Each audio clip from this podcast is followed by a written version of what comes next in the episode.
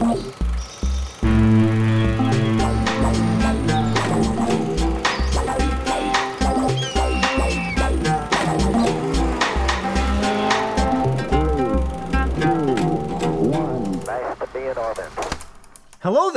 Welcome to the 69th episode Nice. of Split Focus, a film and TV podcast. My name is Simon Eady, and alongside me, I have my co host and the Lieutenant Colonel to the Spider Man No Way Home Hype Battalion, Adrian Pinter. How does it go, sir? General Kenobi, it goes quite nice, if you know what I mean. How are you?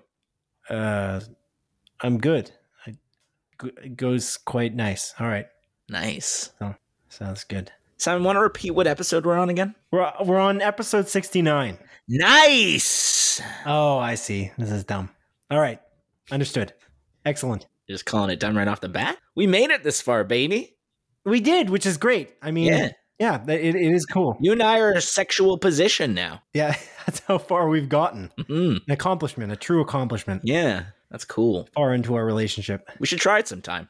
You and I. Uh, you mean like remotely? Because we talk only through the podcast, but we don't see each other in the same room anymore when we record. So, We also don't talk outside this podcast, but you don't need to talk for it. You know what I'm saying, Simon? You know what I'm saying, man? I do, I do. But uh, anyway, I don't want to go through the logistics of how we would do that through the internet. So I'm, I'm going to just uh, move on and um, and mention Spider-Man: No Way Home again. I know this might be getting old.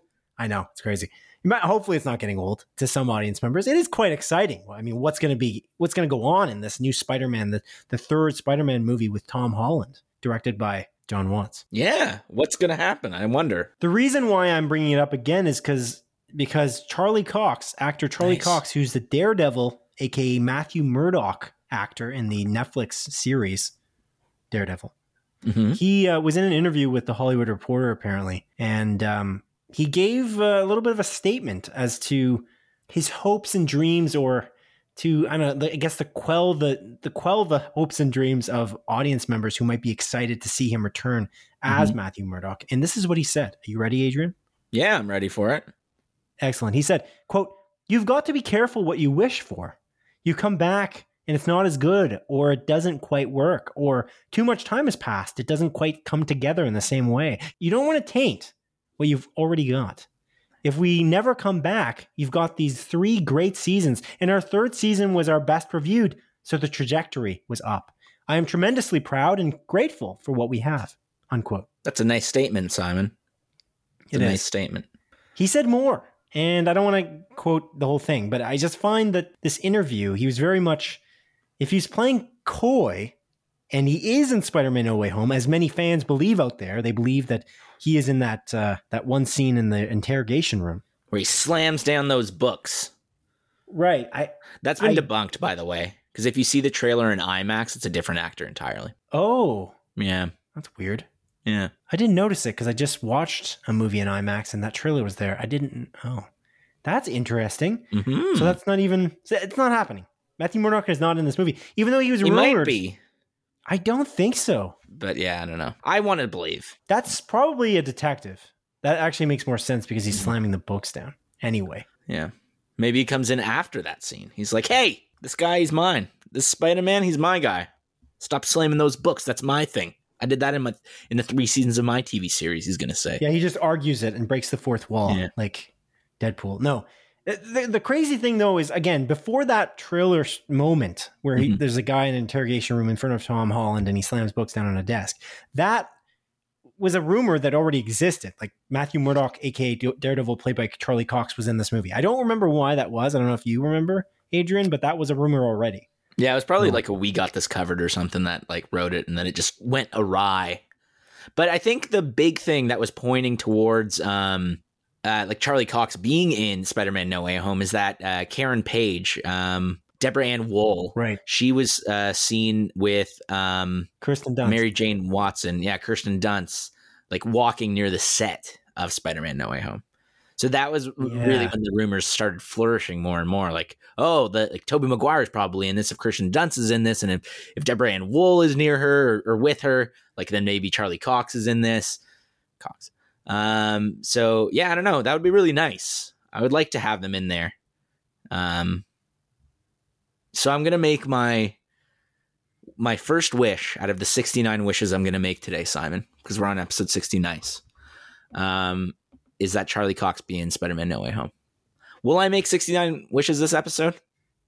Probably not. I'm probably going to forget about this bit very soon, but you know, yeah, like in the next five minutes. yeah, definitely. That's my guess. Yeah. But uh, it's interesting actually because I just thought back for a moment about how MJ in Spider-Man, the Marvel Sony Spider-Man universe with Tom Holland, Mhm. is Zendaya, Mhm. which is interesting because people were like, "Oh, how is that MJ? Like her iconic feature is the red hair." Yeah. So it's it's fascinating actually because it's it's an alternate universe. If they can pull in Kirsten Dunst, it kind of makes more sense because it's mm-hmm. an alternate universe type Spider-Man. Yeah. It's kind of interesting because I, I don't. I always kind of thought that they might actually just introduce Mary Jane Watson later on as like a different character. Yeah. That's what my impression was. But now I'm thinking no because of Yeah, the way they're doing the multiverse. Because yeah, sure. like Zendaya's name isn't Mary Jane Watson. Like I forget what her name was. It's something different. And then like her nickname is just MJ. She's like, oh, people call me MJ. Like that was the reveal at the end of Homecoming. yeah, Yeah. right. So I just think that they won't have a Mary Jane Watts. I mean, they might, but it- it seems more unlikely just because of the way they're diving like headfirst into the multiverse. mhm. Um, but my ultimate message to anyone listening to this is a fan of this and has been looking up all the rumors is just don't get too ahead of yourself. Don't be so excited about these potential rumors that are likely not going to come true. I really don't think Tobey Maguire or Andrew Garfield is going to be in this movie. And Charlie Cox doesn't look like he's in it either. I Mhm. think Tobey Maguire is probably the most likely to be in it, honestly, but I, I'm keeping my expectations real low because every one of these actors is pretty much denied it. I don't recall Maguire's denial, so I don't know about that one, but um, Garfield certainly did. yeah. So anyway, I just wanted to say that. Well, that would not be nice if they weren't in there. It would be really it nice. wouldn't if they were. be, but I, I'm also talking to you, it- it- not just the audience, Adrian. I'm just worried about you. I, I don't want you to be, you know, we go into this movie, we don't talk because we don't talk outside this podcast, but we Never sit have, next to each will. other potentially, and we're watching this movie, and then you leave the theater and you're like, "Damn it, this was a disappointment." I'm like, "This was movie was great," I say, and you say, "No, it wasn't because Tobey Maguire was not in this movie." They told us, or you know, I was under the impression that it would be. No, I'm not going to be disappointed for that. Like, obviously, there'll be like a slight sense of disappointment, but I don't think that's going to make or break the movie. I just like this hype train nonsense that I've been on. It's just fun to speculate and it's fun to hope. There's so Yeah. little hope, things to hope for, Simon. Just let me hope for it, man. You know what I mean? And Hmm. ideally, if this movie's great, which I imagine it's going to be, it'll make up for it. Anyways, even if it, even if they're not in, it, I think it's still going to be good. I think Jon Watts came out and said like this is essentially Spider-Man Endgame. Is like some some quote that he said. I read it online. I don't know from what source. I was scrolling through like Facebook or Twitter. Um, but yeah. So I'm excited. I'm excited for this, Simon. Oh shit, Yes. eh? Empire. Spider-Man No Way Home is Spider-Man Endgame, says director Jon Watts. Oh, that Hmm. is what that's a why would you do that though? It's a wild statement. I do agree. Like I'm assuming obviously just, you know, for context for our viewers if they don't pay attention to the Marvel Cinematic Universe, I'm guessing they're re- I mean, what else could they be referencing? They're referencing Avengers Endgame, hmm which is just I mean, that's that movie is a juggernaut. It's got a crazy number of actors, so much talent in it, and it's just a it's like the culmination of Yeah. like 10, 10 years Yeah, I know. of films. There's like 69 actors at the very least in that movie. Oh, that was good. Nice. nice. Oh man, that was my response. I was supposed to say nice. Yeah. I'm missing the cues. I apologize. It's okay, man. You'll get it. We got it. We got a whole episode to to perfect it. Uh, you know what's not nice, Adrian? No, I don't know. what's not nice. And this isn't really a joke. It's not nice at all. Uh, the situation with Alec Baldwin on Rust. Oof. Uh, yeah. What a what an awful segue. um, I'm sorry. I don't mean to be laughing. Uh, people died. Um, or a person died. Yeah, that's what I was saying. It wasn't joking. I, I was trying to preface it with yeah. Yeah. So that's a crazy situation. Like uh, Yeah. That's awful. the cinematographer's name is Halyna Hutchins, and uh, I, I- guess she was like up and coming, and she was people really appreciate her work, and um, it's just a crazy situation though. Like I don't understand how, uh, if you're not aware of what happened, there was somehow a live round in a prop gun, and Mhm. prop guns are not prop really prop guns. Prop guns apparently, which I don't think I fully understood. Prop guns are actually just guns. Mm-hmm. Um, they're just regular guns, and they are kind of modified to make sure that they aren't dangerous. And you know, prop masters and armorers have to make sure that they aren't dangerous before uh, they're handed to an actor uh, for a scene. Um, but Alec Baldwin was handed a, a gun with a live round in it, and he was firing. I'm not sure why he was firing toward the camera, but I'm sure there was a shot that required that. Uh, who knows? And it went through the cinematographer and hit the director, which is just crazy. Mhm. Um, it's just it's nuts. I just don't understand how there would be a live round at all in, in this in the mix. But uh, I don't know what you thought about the whole situation. I, I honestly, uh, just to be clear, I did not mean to be make light of it. I was trying to segue out of it, out of out of something that was very lighthearted into Yeah. something dark, and I, I didn't mean to do that. Just to be clear.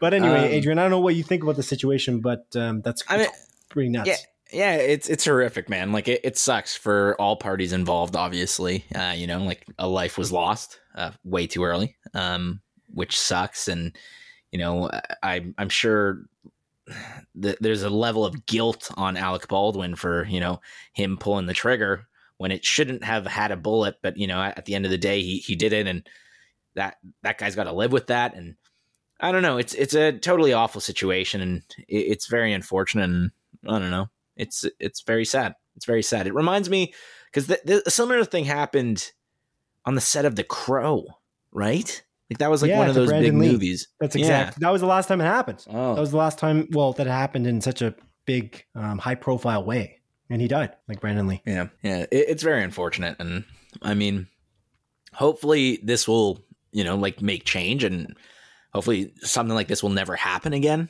Uh, and uh, you know, I hope they like you know figure out what went wrong and how this even happened, so they can avoid it from ever happening again and all of that sort of stuff. But yeah, I I don't have much to add to this. It, again, it's just an awful situation.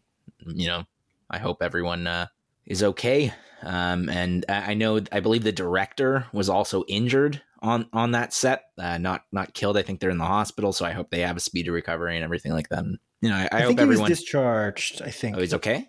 I think so. Okay, well that's good. So, Um, yeah, I don't know. It must have been a very traumatic experience for everyone on set. So I'd hopefully. imagine. Yeah. The, the Yeah. crazy thing is, apparently, I don't know how many people were leaving set or whatever, but there was like this. There, I don't know, not unsafe work conditions, but people had left the set like a few hours before that day because they were upset about their their working conditions. Oh, So that like could have had something to do with it, in that there was less crew to tend to things like this. Mm. Um, it was I don't know. They had to drive like hours away because they weren't put up in hotels to do these shoots for for this this movie when they were on location. So I think that they I think a lot of the crew was kind of like fed up and they had quit. That was the that's the thing floating around anyways that people had Mm. resigned. Um, damn. but yeah, there's um interestingly on the set of The Rookie, ABC's The Rookie, starring Nathan Fillion. The I think it was the showrunner basically said, "We're shutting this down. We're not doing any more real guns. Yeah. Like we're not firing guns anymore. We're just basically going to do uh, muzzle flashes through post, like post production, which I find interesting because they did a mixture in that show. The Rookie's like a cop show, if you're not aware." Yeah, yeah. I'm aware of that. And so that's kind of an interesting thing. I- I wonder who else might do this. Like, what other productions might just transition? And I, I think the boys showrunner, um, Eric Kripke also said a similar thing that he's going to just like not allow, uh, like no more guns with blanks on set as well. I read that too. So I kind of wonder though whether you could just. Like, I feel like a company could just come along. Adrian, maybe this is our next uh, Dragon's Den pitch, but Mhm. uh, Shark Tank in the U.S. yeah, Dragon's Den's the version of Shark Tank. I guess that's Canadian. Um, Dragon's Den's Canadian. Dragon's Den's Canadian. Yeah, I think it was initially the UK, but it, Oh, I thought it was vice versa. what? No, Dragon's Den definitely Canadian. Oh, okay. You thought Shark Tank was Canadian? I thought it was the the other way around. I don't I don't remember exactly. Mark Cuban's on. Kevin O'Leary isn't Kevin O'Leary on Shark Tank? Kevin O'Leary is Canadian. Yeah, but he's on Shark Tank. And Robert, uh, I can't remember how to pronounce his name. Robert and Kevin are both Canadian. They came from Dragon's Den, this TV series in Canada. and They wanted to make more money. So they came over when executive producer Mark Burnett invited them to come to the US version of Dragon's Den called Shark Tank. And Shark Tank became huge in the States because it's a really good idea, but the Canadian market is not as big as the American one. So then It's they, true. you know, I guess they they sold the idea of the show to some people like Mark Cuban, who is obviously huge over there as well, and he's a pretty big personality. And so they got him on the show as well, and many other billion billionaire millionaire individuals. That's kind of the way it works. But Kevin O'Leary And uh, Robert Herjavec, I believe, is the way you pronounce his last name. or I, I can't remember how to pronounce his name. He's like a Croatian dude, isn't he? Or Bosnian? he is. He is Croatian. Yeah. I, I feel like I should know because You're Croatian. part of my family is Croatian. But, but anyway, um, yeah, that's the story. Why were we talking about Shark Tank? Dude, I have no idea how we segued to this. Oh, right. I was telling you that I there's an idea. My idea for a, a company, and I can't believe this isn't doesn't exist. And my disbelief earlier was that they're still using real guns and they're Mhm. just modified. Why don't they just make gun like prop guns that just look exactly like guns and feel exactly like guns, but they fi- don't fire blanks. They fire a different type of thing out of the chamber. Like why? Why does that not exist? It's just shocking. I, I like imagine they might airsoft be guns essentially just different. I think the, the the main point of like using those guns is so you don't have to do like virtual effects to make it seem like a bullet's being shot out or like you know the muzzle flashes. They want it Right. a little bit more realistic. But there must be another way to create that kind of combustion without Mhm. firing a, a blank potentially. Like you can't put a live round in it. That's what I'm saying. Like, is there a way to create Oh. a gun? You can't put a live round. Yeah, they're right. The rookie, that's what they were saying. They're going to use BB guns, and then that's what they used anyways. They were using BB Yeah. guns half the time, but they were also using guns with blanks the other half. And it's like, but why not just have a gun company that creates prop guns? Because there's these this industry. I I don't maybe I'm crazy, but it just seems like there's a million and five shows coming out every year now. Like these streaming services are on the hunt to create the best content ever. And like, I mean, Sopranos is probably coming back for a prequel. We're going to talk about that a little bit later, a little bit. Mhm. So this is crazy. So like every every show that ever existed already before is kind of coming back, like Dexter as an example. And It's then you have all these other new things. It's not like they're just remaking old stuff. They've got like tons of new ideas and tons of new streaming services. Like Apple TV Plus didn't exist three years ago, and they've got tons of shows coming out which have really high quality special effects and are great ideas. Anyways, I digress. That's what we should take to Shark Tank. This gun company. That's a good idea. It seems a little bit ridiculous to think that somebody hasn't already tried to make prop guns like this that are safer. Maybe they exist and they're too expensive. Maybe they tried to do this and it never worked out. Yeah. But also, we just told the world or the five people in hmm New Zealand that's that are listening to this podcast. Yeah. Sorry, did I say five? I'm in 500. Did I say five? I'm sorry. 500 people in New Zealand that are listening to this podcast because we're the second most popular podcast in New Zealand, Adrian. I don't know if Dude, you knew I, that. kn- I know about that. I'm like fully aware of that. I feel like you could have corrected me with a number change, but 69. we're 69 gonna move on. most popular podcast in New Zealand. No, why would you drop our number? You say 6,900. Come on. 6,900 people were 69 people Don't- were listening. Don't drop our ranking. Okay. This is awful. It is. This is. awful. Yeah. You're like workshopping jokes Yeah. on air. It is awful. Yeah. Okay, Nice. Adrian. I made two mistakes last week on our episode, episode 68. We did. Yeah. No, I did. I made these mistakes. Together. Anyways, the mistakes were this. Um, very simply, HBO Max definitely has exclusives. I don't know why I said differently. I don't know what I was thinking. Mhm. I said this, and you argued with me on last week's episode, episode 68. You can go check, audience. Mhm. He argued with me that HBO Max definitely has exclusives that are not just on HBO, the channel. Mhm. You got HBO Max exclusives like Raised by Wolves, which is an HBO Max exclusive. Yeah. Peacemaker apparently looks to be a HBO Max exclusive. It will not be on HBO standard, Mhm. you know. So I don't think we both made that mistake, Adrian, because you were arguing against me. So I believe I made that mistake. And uh, I'm sorry. We did. Yeah. I'm sorry for that. My mistakes are your mistakes. Your mistakes are my mistakes. Even if I argue with my own mistake, it was still our mistake. Yeah, you've been saying that for the last five episodes, and uh, I still don't agree. Logic adds up.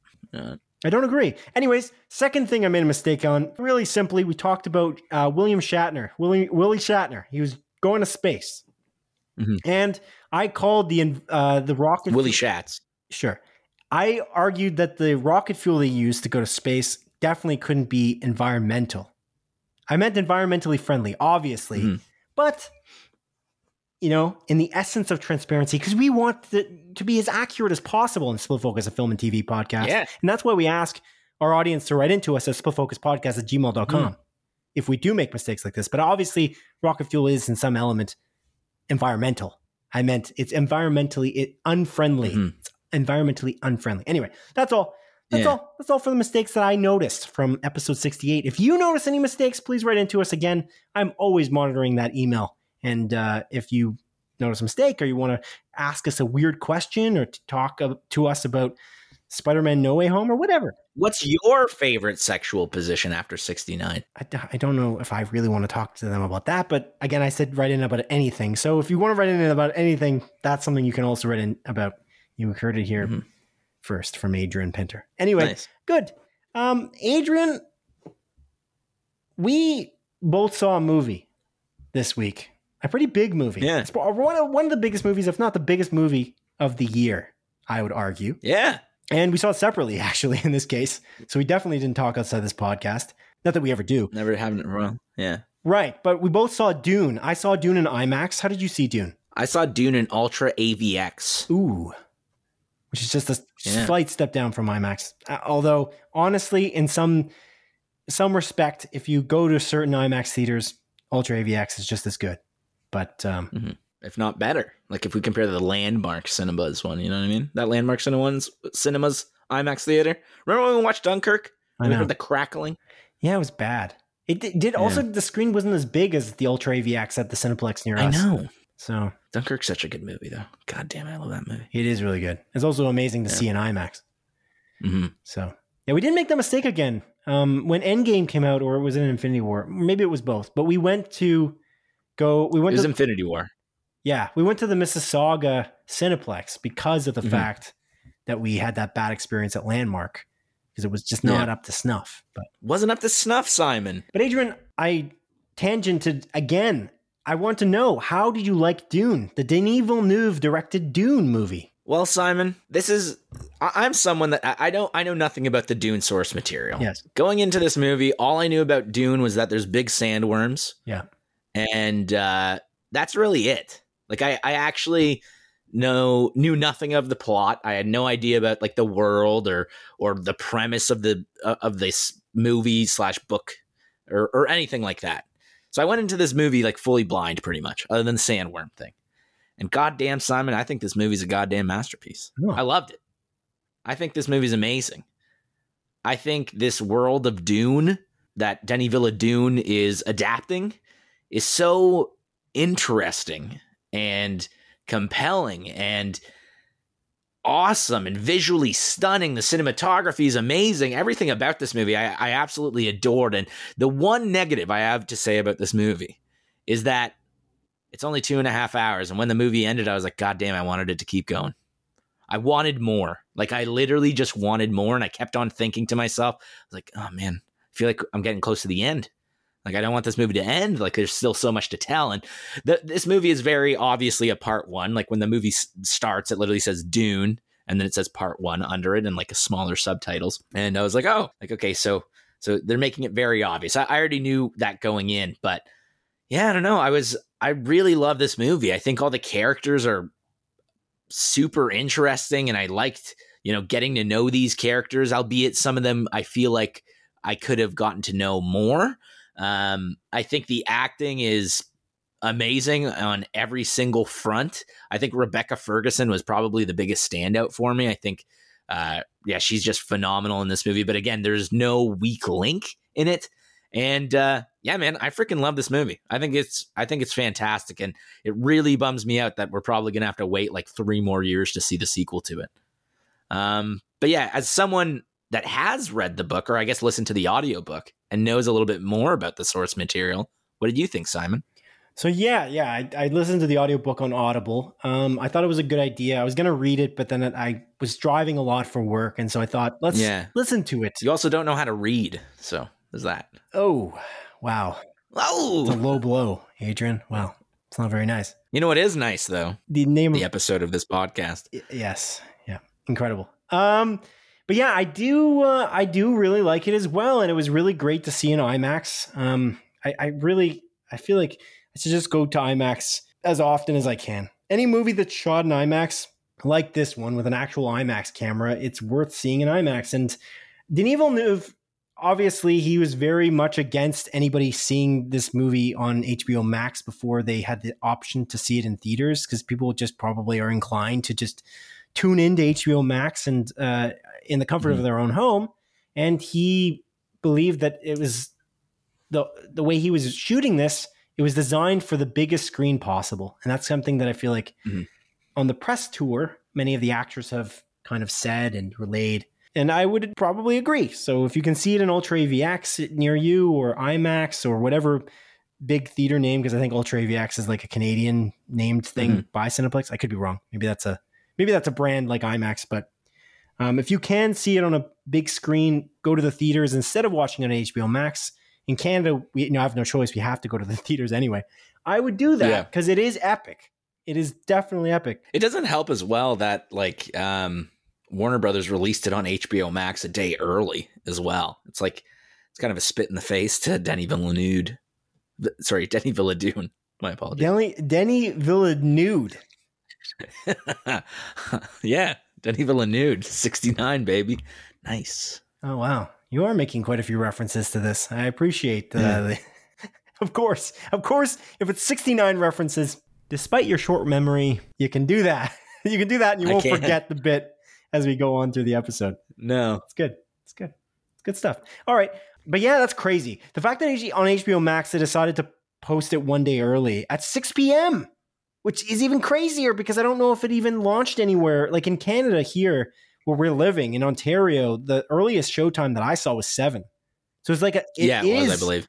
a slap in the face in a way because it's like, oh yeah, you don't want it to be you don't want it to be on streaming first or at the same time. We're gonna do it an hour early. Yeah. It's dickish. It's a dick move, man. Yeah. I don't know. Warner Brothers. I'm kind of glad that Nolan ditched them, but I do want. Me too. I agree It's interesting. I, I want them to make this obviously into into part two. They need a part two. It's not completed, obviously. If you if you don't know that, um, going into this, please be aware this movie does not conclude. Like it has no ending because it's obviously part one of two. So um, you'd have to expect to go back and in probably three years, as you said. And the crazy thing about it being three years is the likelihood of that happening is likely going to be the case, just because of the fact that um, he hasn't started shooting this yet, and it's not Denis Villeneuve's fault. Warner Brothers uh, kind of held off. They uh, held off greenlighting the project until they saw the numbers, the how much the movie made, and overseas internationally before it launched on October 22nd, it actually made 130 million roughly, which is pretty good, I would argue, um, for a not having opened in North America at all yet. And then when it opened, I believe this opening weekend, they're thinking it's going to be around 33 to 40 million dollars it will make in in the opening three day weekend, Mhm. which is kind of four days with Thursday, um, the pre screen day. Yeah. But so it seems like it's going to get green lit, especially because Ann Sarnoff, Warner Brother, one of the Warner Brothers executives specifically said that it's looking good, and they're going to specifically accommodate for the fact that it's on HBO Max. So they're not like just screwing him over and trying to not have the sequel. Mhm.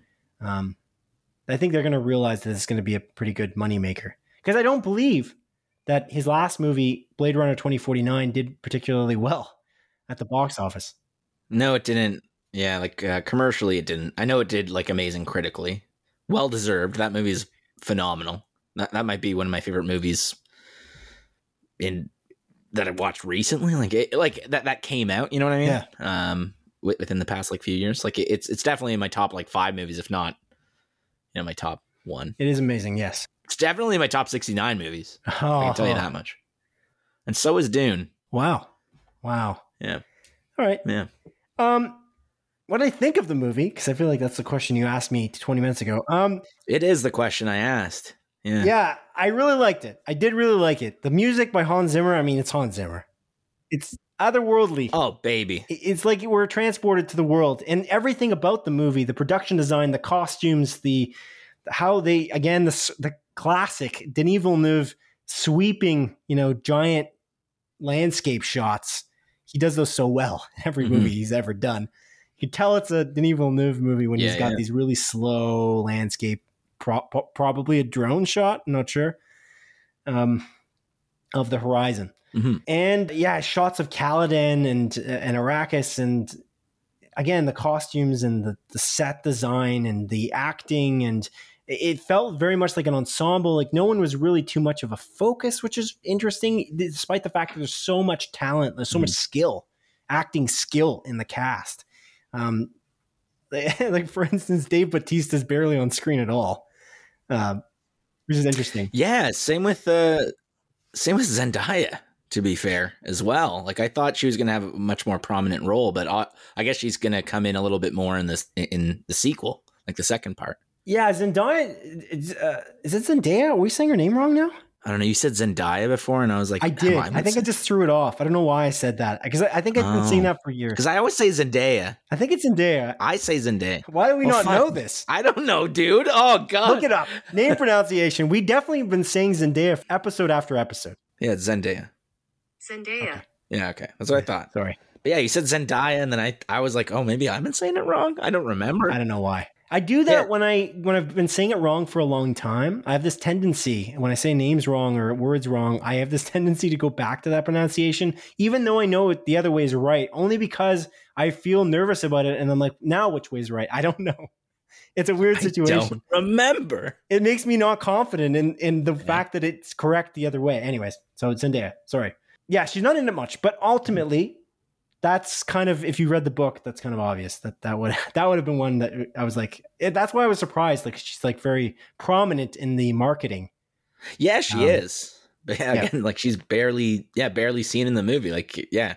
And again, as someone that knew nothing about this, I watched that initial trailer. I don't think I watched anything else after that first one because I was like, I'm sold on this. I'm going to watch it regardless. Like, I'm a big fan of Deli- Denis Villeneuve movies. And, uh, you know, like I, I was confident that I was going to probably enjoy this. So again, yeah, like I watched that first trailer. I went in blind. I haven't read any of the books, and I was quite surprised on like on multiple fronts. Um, I think the best way to put it for someone that has not read the source material or seen that, uh, um, it was David Fincher, right? That directed that like original one back in the seventies. N- No, Oh no, not David Fincher. I don't know why I said David Fincher. David Lynch. David Lynch. Sorry, yeah, I knew it was one of the Daves um, that directed like yeah the one in the seventies. And yeah, again, like I think the best way to put this, this movie is Game of Thrones meets Star Wars is kind of how I like what I got from it. Like watching this, I was like, there's Sure. there's houses, there's cool spaceships, they're going to different planets.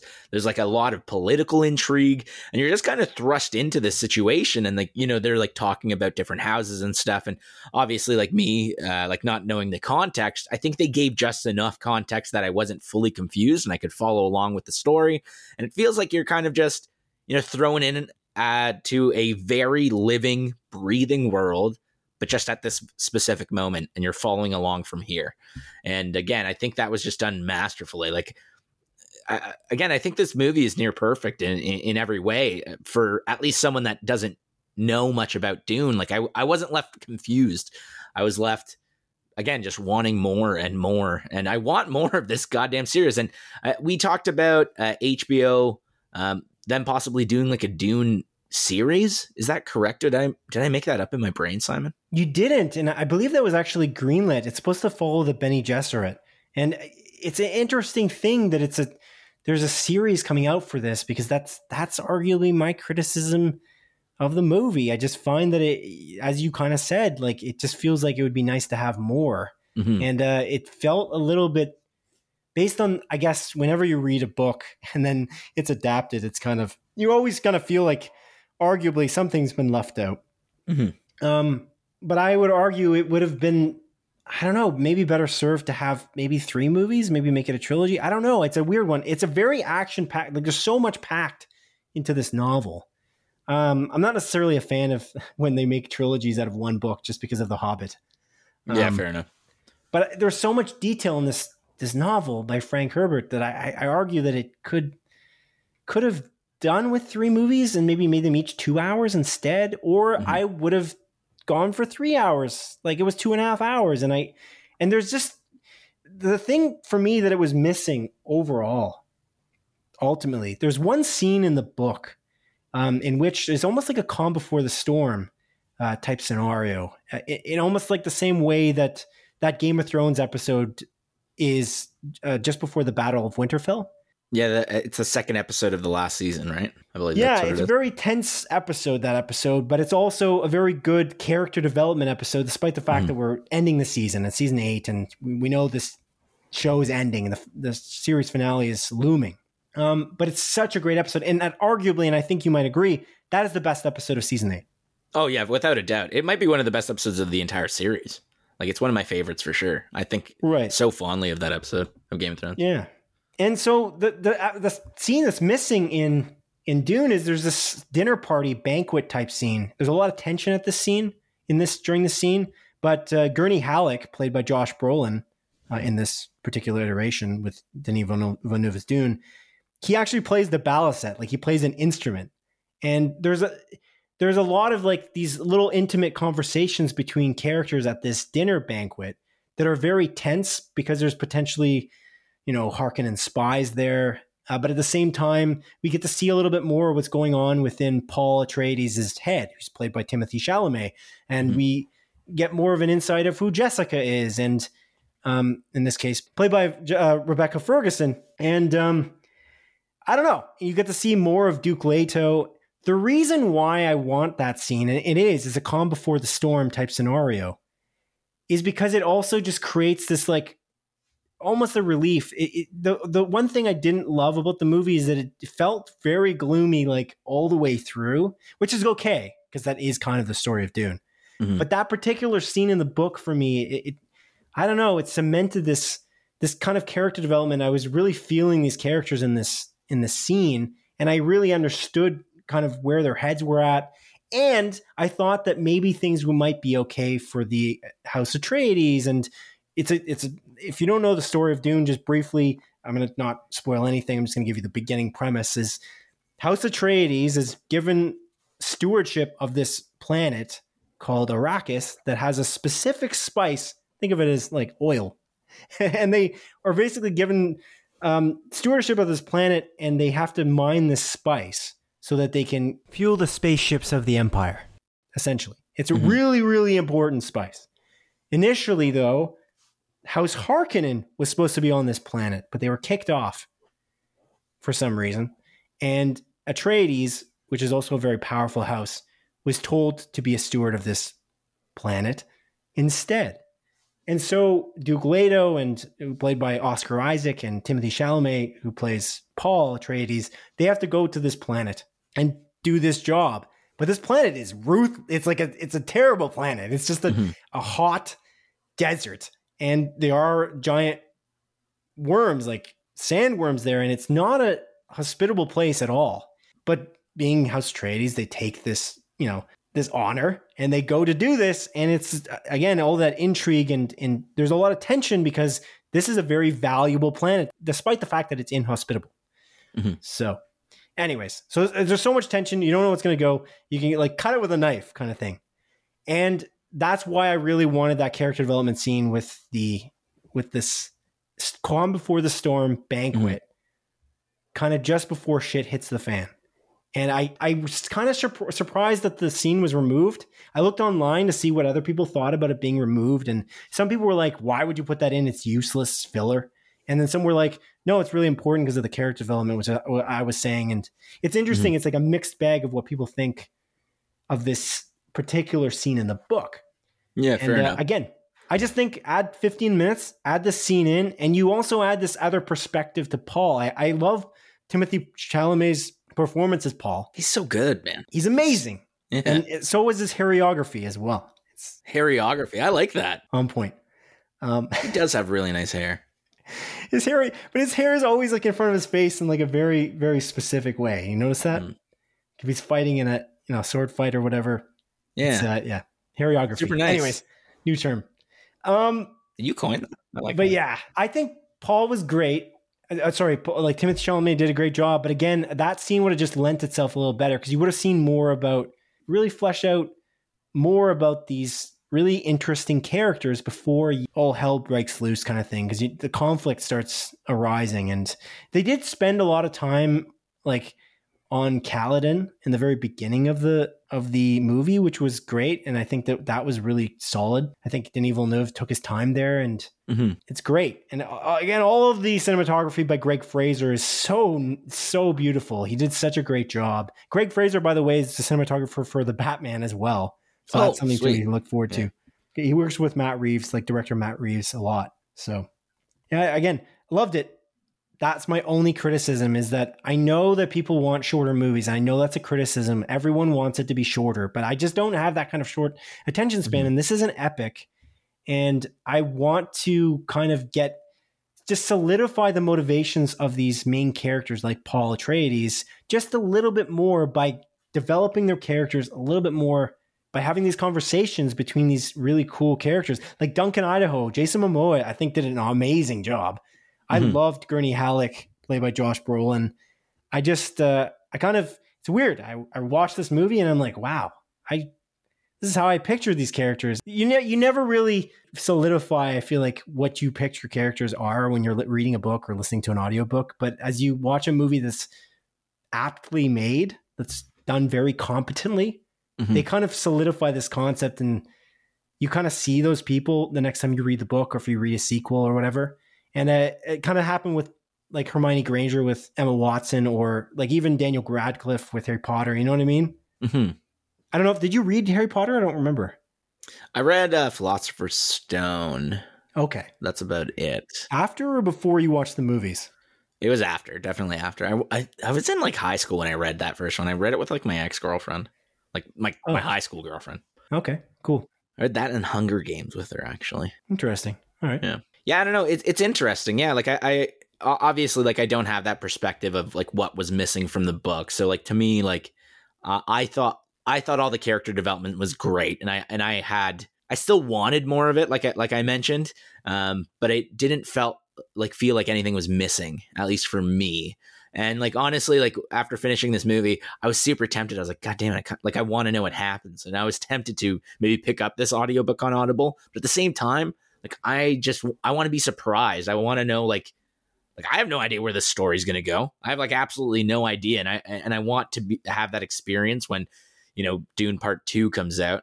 Um, to have this like same sort of like amazing experience where I was just surprised and again enamored during that entire like two and a half hour movie, and um, yeah, goddamn, I honestly could have sat there for like six hours easy. like if, if they if the quality kept up that that good. Um, so Yeah, like that was the thing that Denis Villeneuve was talking about as well when he was talking about part two is that the main thing will be quality. Doesn't matter Mhm. when he gets the green light, whenever whatever whatever time that is, he will go into it just full force. There's no half measures with Denis Villeneuve. That's what he was kind of mentioning, which I do really appreciate about him and his filmmaking style. But yeah, like it's interesting. I mean, I'm shoes on the other foot. We talked weeks ago about how it's kind of silly to completely put your preconceived notions after reading a book yeah, on as a as a, as an expectation on a movie that comes out because it's just not enough time and you have to kind of take it as its own like Mhm. you have to look at the movie as its own thing in a, in a way and i do i do do that but i just i even look at like oscar isaac's screen time. Mhm. it's not not it's not bad. He's in it a lot. But there's so many cast members right? Like it's it's just so many people to bounce bounce scenes off of. There's Mhm. just so many characters so it's it's just uh, one of those things I, I wish it was a tv series and i think you do too Yeah. honestly yeah, me, yeah, I definitely do because I, I just want more of this. I, if I could have watched this like week to week, maybe like you know, like maybe like a six six episode or eight episode miniseries, because I, I I can definitely see where you could have expanded on more things in this movie, and you know maybe given a little bit more exposition. But yeah, yeah i i love it though just to be clear me too. it's a brilliant movie Yeah, it's my favorite movie of the year for sure. Yeah, it's a brilliant adaptation. It's just that one scene. It's the only scene. And, and obviously, they removed other scenes. There, There's mm-hmm. so many other scenes they removed. And I think he chose really great content to put in this movie. He only mm-hmm. had two and a half hours. Like, what are you going to do? And Yeah. he, he really did hit the nail on the head. But that's the one I think that if I were making this movie and I was Denis Villeneuve, I'd be like, that scene it stood out to me. Honestly, mm-hmm. the funny thing is is that I was waiting for that scene before the movie started. That moment is so ingrained in my brain because of how well it was done in the book that I couldn't forget it.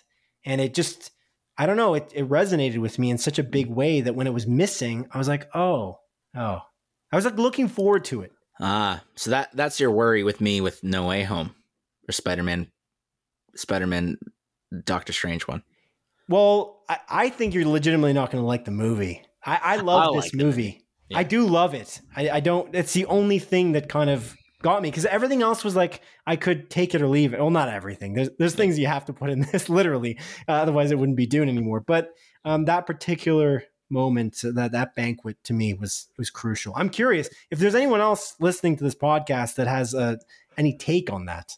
I'm curious. Right into us. Just uh, don't don't be too spoiler heavy because we just can't read it if it's too spoiler heavy. Yeah. That's the, actually the only thing. If you write into us at splitfocuspodcast at gmail.com about anything, the only thing we will not specifically relay on this podcast would be spoilers. That is the only thing that we definitely will not do. Unless we're doing in a closer look episode, which is like a bonus series of our Split Focus of Film and TV podcast.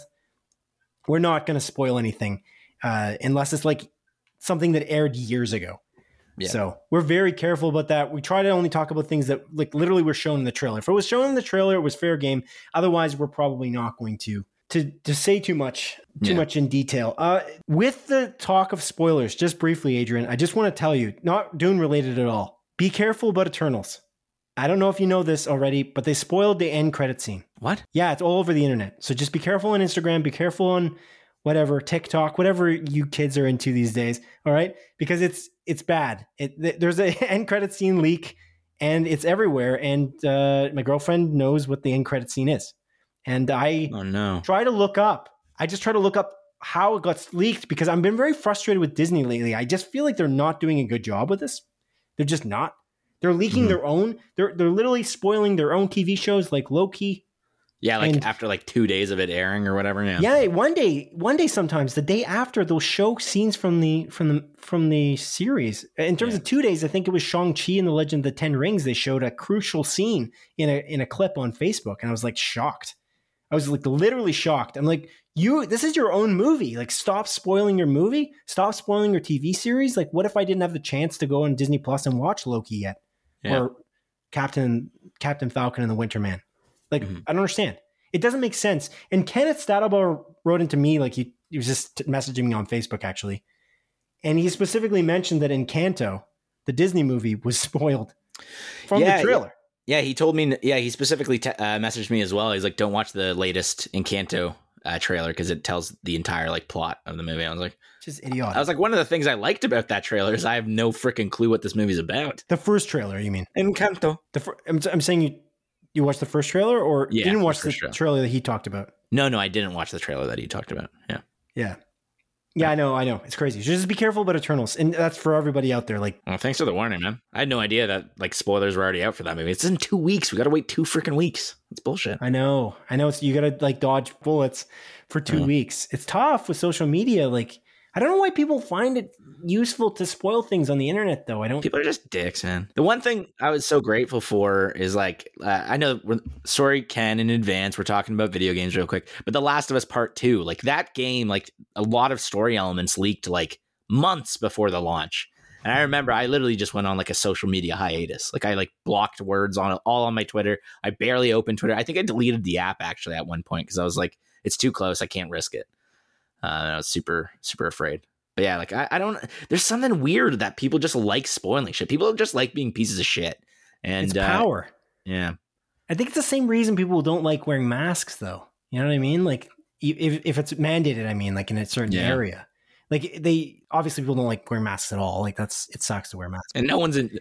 I'm not going into work being like, hell yeah, I can't wait to cover half my face with this piece of shit fabric. Right, right, exactly. But I feel like when it's mandated in a region like in Ontario, it has been.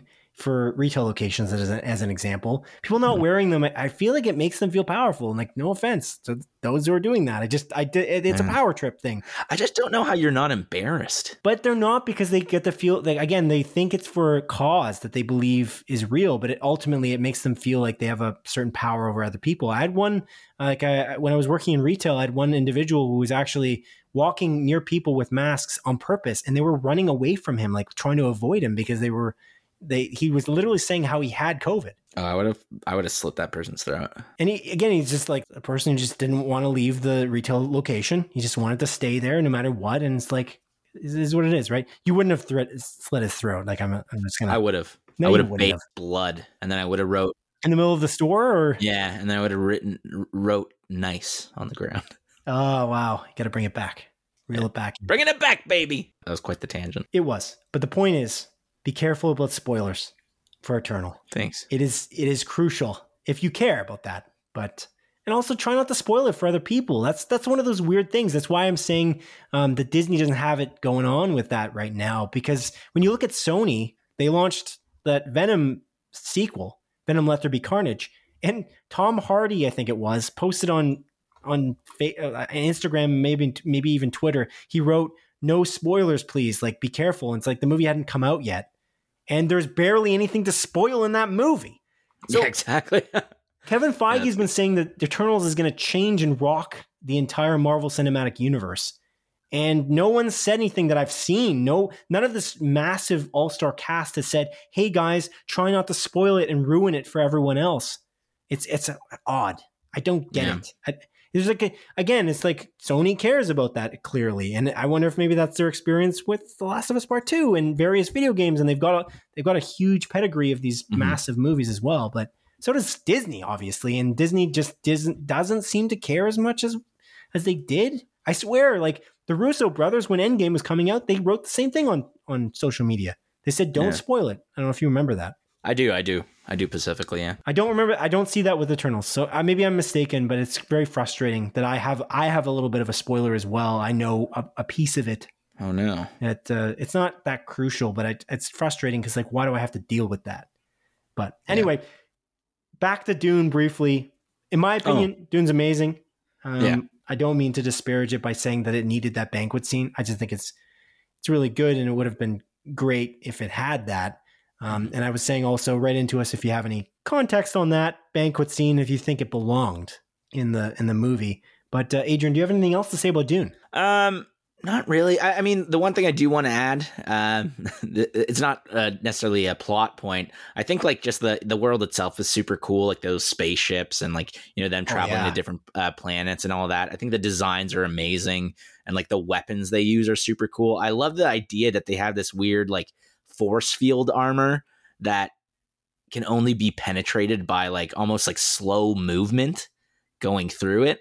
So you have to like push really hard through it and then like, you know, you stab people. I love that sort of aspect and you know, like that nobody uses guns, I guess, because of that sort of thing. And I don't know, I, I really liked it. I, I think I think this world's awesome and and I'm glad I'm experiencing it for the first time through uh, Denis Villeneuve's eyes. For, for sure, yeah, that's a really good call out too. The the Yep. force fields and the guns and the ships and like all of that. Again, the production design, the armor, it's so unique.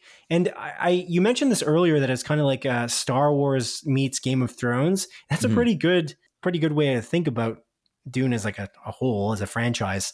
But I I would have to say like as Star Wars goes, the beauty of Star Wars going into Star Wars Episode One, whatever Star Wars Episode Four, whatever, A New Yeah. Hope the first Star Wars by George Lucas.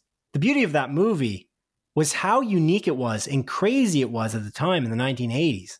Mhm. It's just so unique, and it, it's there's nothing like it, nothing else like it, and you're thrown into this world, and you're like, here, catch, kind of thing. Like you, you don't really know what's going to happen. Um, and because you just aren't familiar with anything, they're just going into everything kind of new. And the argument for why the prequels aren't as good is because they're kind of explaining everything.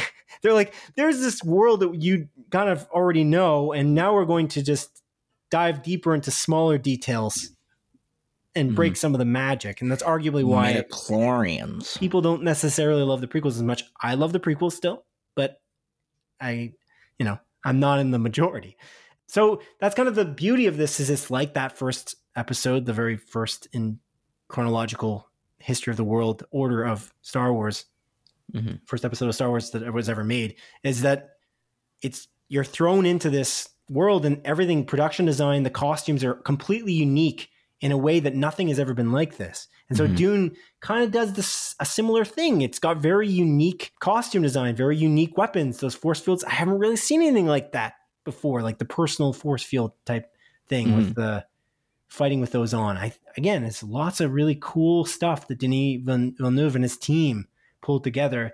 And Hans Zimmer's score, honestly, is pretty damn unique as well. It's Yeah. really like interesting. He's never done anything quite like this. That drum beat type, you know what I'm talking about? Mhm. Very like, yeah. I I just think of Arrakis now, and I think of that. It's like a bongo drum, quick bongo drum in succession beat that he's got at the beginning of a lot of his tracks. It's just awesome, and again, very unique and otherworldly. Otherworldly indeed. So, Adrian, do you recommend this movie? Oh, 100%, man. I can't recommend it enough. Uh, again, this is easily my favorite movie of the year. Um, oh wow, Maybe, cool. yeah, like I, I, I absolutely adored it. I, I love everything Denis Villeneuve's uh, ever done. I think Denis Villeneuve is one of the greatest directors of our generation. And uh, I cannot wait for the sequel to this. I, I literally cannot wait. If I could time travel, I would. Cool. That's great. You, Simon, would you recommend this? Oh, 100%. I kind of want to watch it again. Oddly. Me too. Me too. I was thinking about it all day. Oh, okay. Yeah. Yesterday I was thinking today. about it too. I was curious. Again, your perspective because you haven't read the book is really unique to me and uh, very interesting. And so I'm I'm glad I was able to talk to you about this on Mhm. this podcast because we got two divergent opinions because one of us has read it and one of us hasn't. So you got to Mm-hmm. almost like, you know, you're a baby, I am a baby. the eyes of a babe watching Mhm. this film. And I don't have that. I have this like Yeah. not a bitter view, but a little bit more of a experienced view because I've just read it. I've I've Mhm. heard it, I guess. But it's cool. It's it's a neat Yeah. neat perspective. But yeah, I'd I'd be down to go see it again probably if you're down. Of course, we won't talk Oh, dude, I'm so down. in the theater because we don't talk outside this podcast, but we Never have, sit never will. next to each other silently. Yeah. Okay. Yeah, maybe 69 in the theater. Who knows? Uh, f- no, I'm not doing that. I'm just gonna say that right now okay, fair enough. Yeah. because I want to see Dune. And I don't want to get thrown out. I want to actually see the full two and a half hours. That's the main reason. That's fair. Totally understandable. Otherwise, you totally would. Uh, no comment. All right, Adrian. Have you Oh. watched anything else this week? Uh, but yes, Simon, I, I have watched other things this week. Oh, Yeah. how many? Uh, thousands, thousands of things. But if we're talking about movies and TV shows, Nice. yeah, nice indeed. I should have said 69 things. what a missed opportunity. What a dumbass move on my part. I love how you just went with it after I said nice. You didn't even know why I was saying nice. Yeah. Come on. Uh, but yeah, I did watch quite a few things. Um, one of those things, Simon, is a movie that's actually a video game movie called Werewolves Within. Yes, the adaptation of the Yeah. VR Ubisoft game Werewolves Within, which is dir- Mhm. which is actually produced by Ubisoft as well. Mm-hmm. I saw it as well because it just hit Netflix, so we both Yeah, yeah, coincidentally saw it. yeah. No communication whatsoever. Of course, Uh, that would never happen And outside this podcast. On this podcast, lots of communication. It's literally the whole thing, but yeah, outside, no. And uh, it's uh, it's pretty good. It, it pretty much like the premise of the movie is um, uh, a, a guy that's like a like a police officer. He he, I guess like police ranger. What's the difference? Uh, he's like he works. He works in like the you know the backwoods. He's working in the small towns that don't necessarily. They have got like one electrical line in, and if it you know it falls Uh-huh. over, it breaks because a lightning strike happens, then the town's out of power.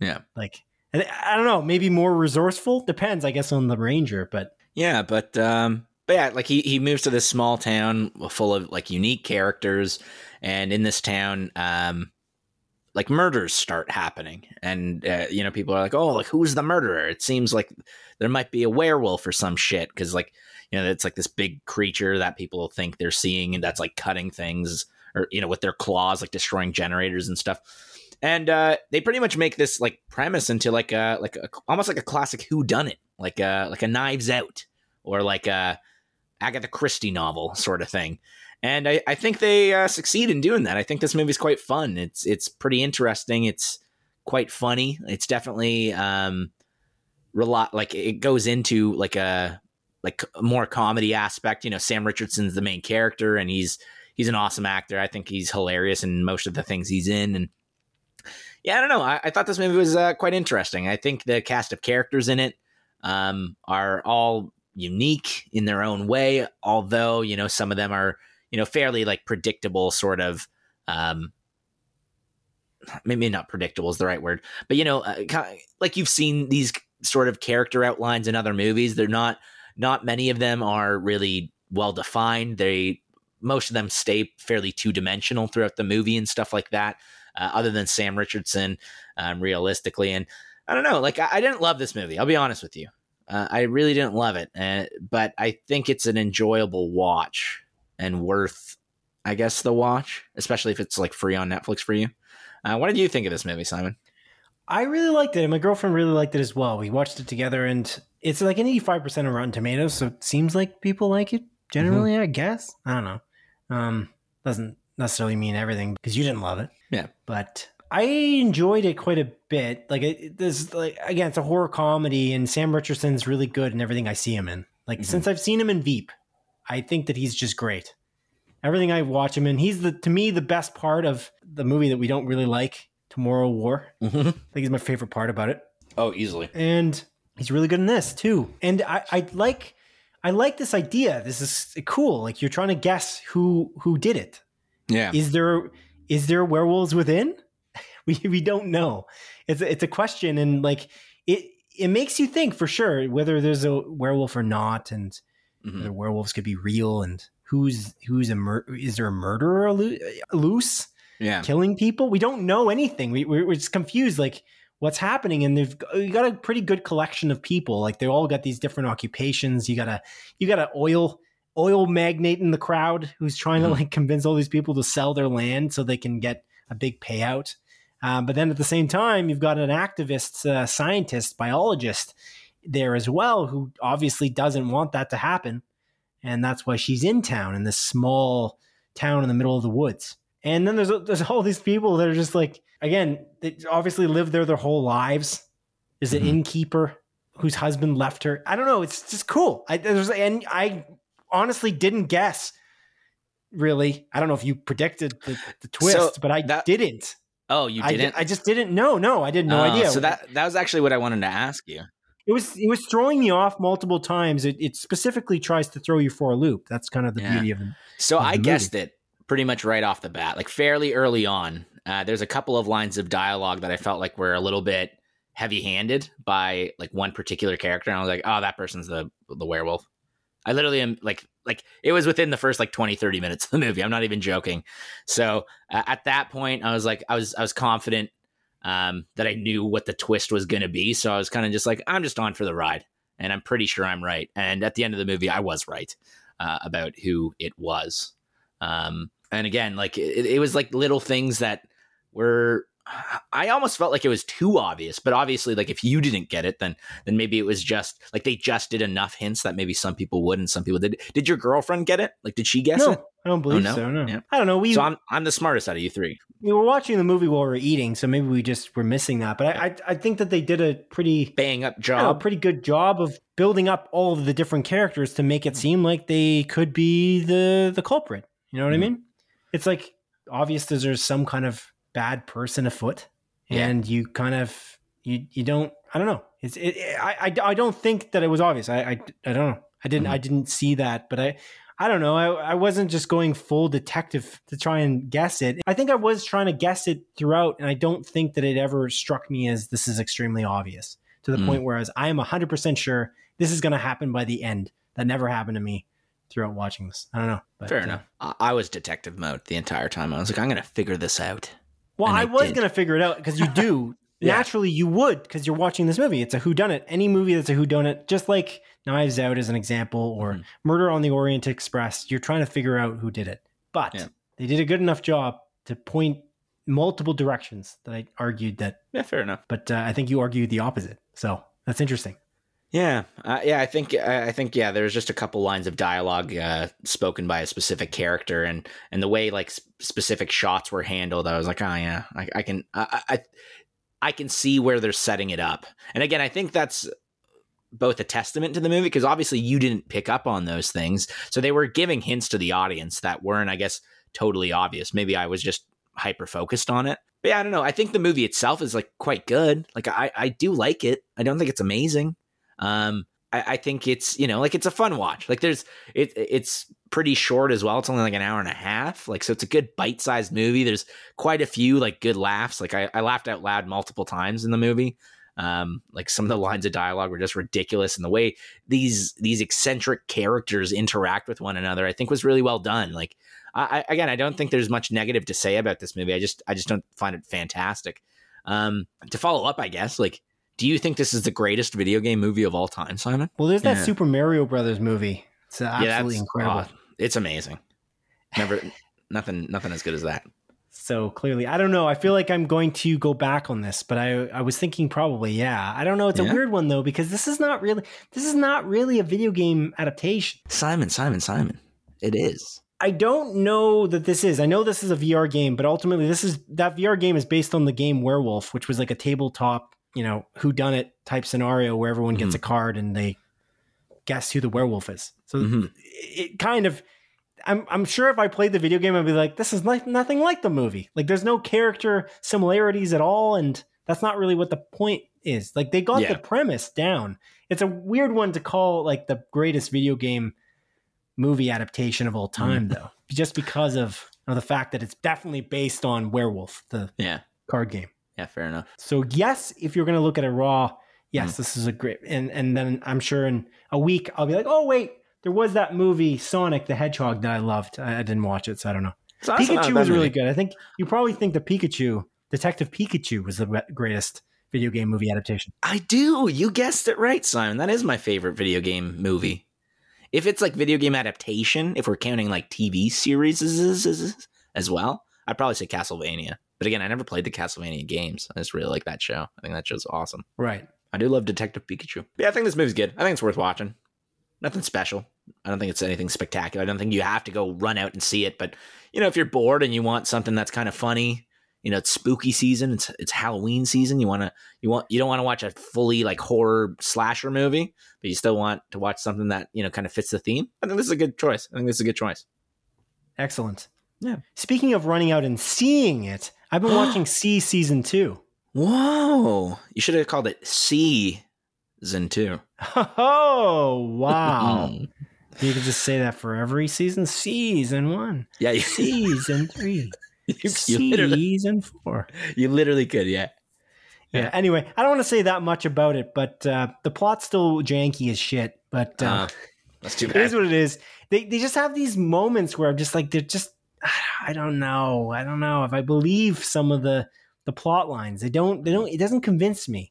Some of the characters make stupid decisions. The lines don't make a lot of sense, and and then they reel me back in with certain aspects. One particular aspect, the combat is absolutely brutal. It's mm-hmm. absolutely brutal and it's ridiculous. And Jason Momoa does a great job with his fight choreography. Honestly, it, it it's great. That part is really really good. And the funny thing is, I don't know why I didn't notice that. We just started See season two or season 2 mm-hmm, yeah. Just before we went to go, or I drove out to the IMAX theater to go watch Dune and it's Jason Momoa versus Dave Bautista. Oh, it and is. They're yeah, also in Dune. They're pitted against each other in Dune. They're on. Well, they're not pitted against each other, but they're, they're on opposite houses. Yeah, you know, the opposite houses. And in this, they're literally they're opposing forces. Uh, that's the most interesting thing about that in season two because they're such those are such big actors at this point, Jason Momoa and Dave Bautista, that it's they're they're definitely headliners. It's mm-hmm. it's interesting to see them play off of each other. That's probably the most intriguing part so far about season two. That's kind of what reeled me back in because I wasn't completely sold from season one. I do think that the production values are great. The cinematography is really good. It's just some of the writing doesn't make sense. Like I don't know if I told you this, but they they make a time jump and it's like a very long time, but the characters look the same. Oh yeah, I think you mentioned that when you were talking about the first season, maybe. Yeah. They barely look aged. And but how would you? You're not going to spend that much money on CG like The Irishman. You're not going to age them up like Robert De Niro.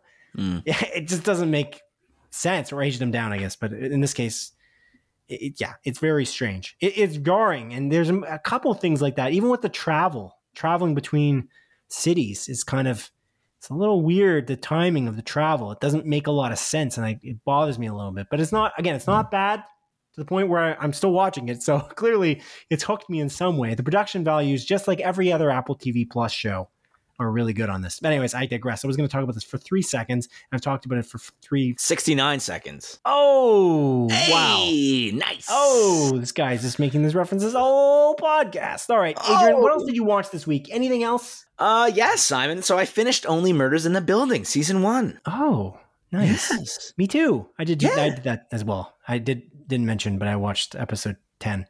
Oh, oh, I, I only watched up till episode eight because you mentioned that was the season finale. No, you didn't. No, I'm just kidding. I watched all 10 episodes, and this show's amazing. This show's awesome.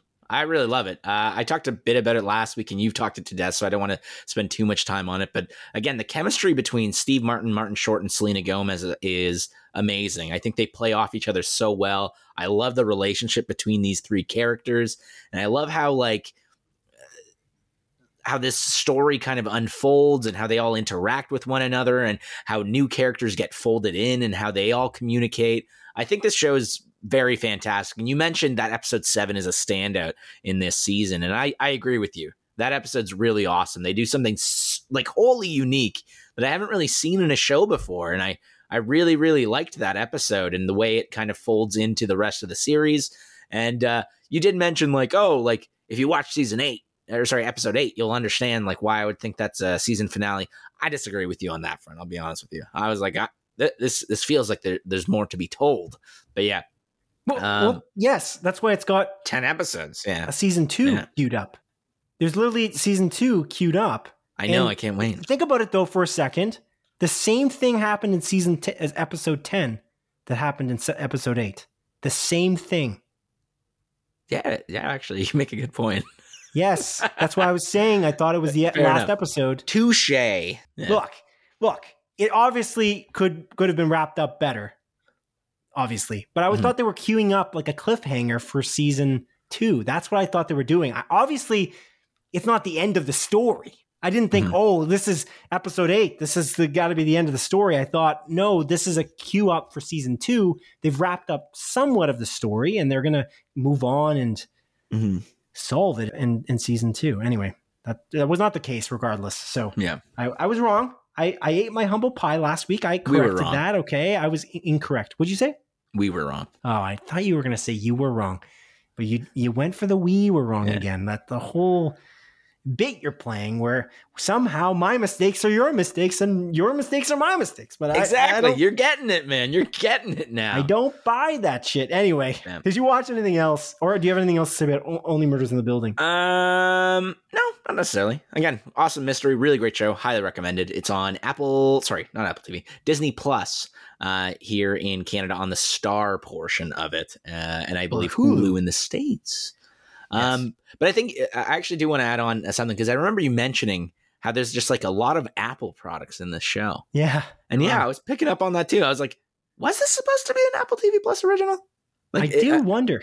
yeah. The moment where Selena Gomez is is on an iPad with an Apple Pencil, I was like, I don't understand Yeah. how it isn't. That is very strange. I don't think even I've seen. I, I might might have, but I don't recall an Apple TV Plus show in which somebody has an Apple Pencil with their iPad yeah. and drawing something. I don't remember. Maybe there is one, but I don't remember. Yeah, me neither. But uh anyways, awesome show. Highly recommended. Uh like three episodes ago I mentioned that I was watching Sex Education season three. Um and that oh yeah, I'll talk about it next week, and then I just forgot to talk about it entirely. Uh I finished it, Sex Education season three. I finished it like literally two, three weeks ago. Great show. I really love it. It's a Netflix original show. Um it's essentially just a it takes place in the UK, uh, follows like a bunch of high school students. Um, the main character, his name's Otis, and his mother is uh, like a like a sexual therapist. Like she she's big into you know um, talking about sex and you know uh, practicing safe sex and, and and you know informing children and sorry not children I guess teens and stuff about that sort of uh, thing and writes like books about it and again gives therapy to couples and stuff like that or you know people that are looking to expand on their like sexual knowledge. And the premise of the show is you know otis her her son decides to start like a sex clinic at his high school and give advice to people that are like you know, uncomfortable or looking to, you know, like have sex with people and how to practice like, sex or, you know, talk about like, oh, like my like I can't get hard when I'm like with my girlfriend and stuff. And you know, he like walks them through things like that. And it's a very um very awesome show. I really like it. It's it's quite funny. Um, it's quite heartfelt. Uh, there's a very um, diverse cast of characters, uh, not only in terms of like race, but like sexual orientation and things like that. And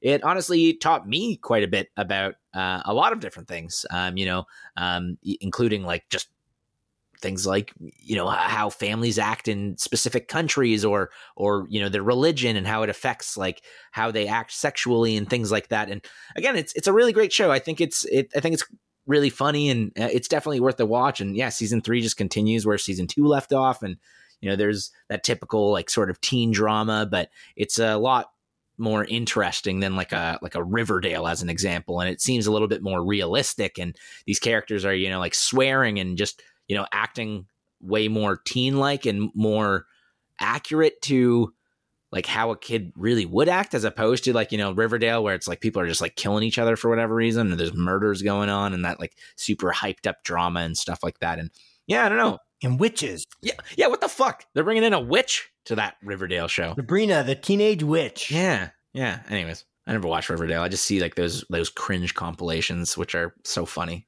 You ever watch any of those cringe compilations about Riverdale on YouTube? I have not. Oh man, they're they're hilarious. I like see some of them. The the, the big one is like uh the big one is like this guy he's like on like a football field or something like that. And he's like, you know, I dropped out of school when I was like 7 or 12 or whatever to to run uh, drugs to get money for my like sick grandmother. And like the one character is like, well, that just means that you never experienced the highs and lows of college football or high school football or some shit like that. And it's like, someone wrote this. It's like, what? Wow. Yeah, it's brutal. It's brutal. I'm sure you could find it online. Um, but yeah, Sex Education, I highly recommend it. It got renewed for season four, so I'm very excited for that.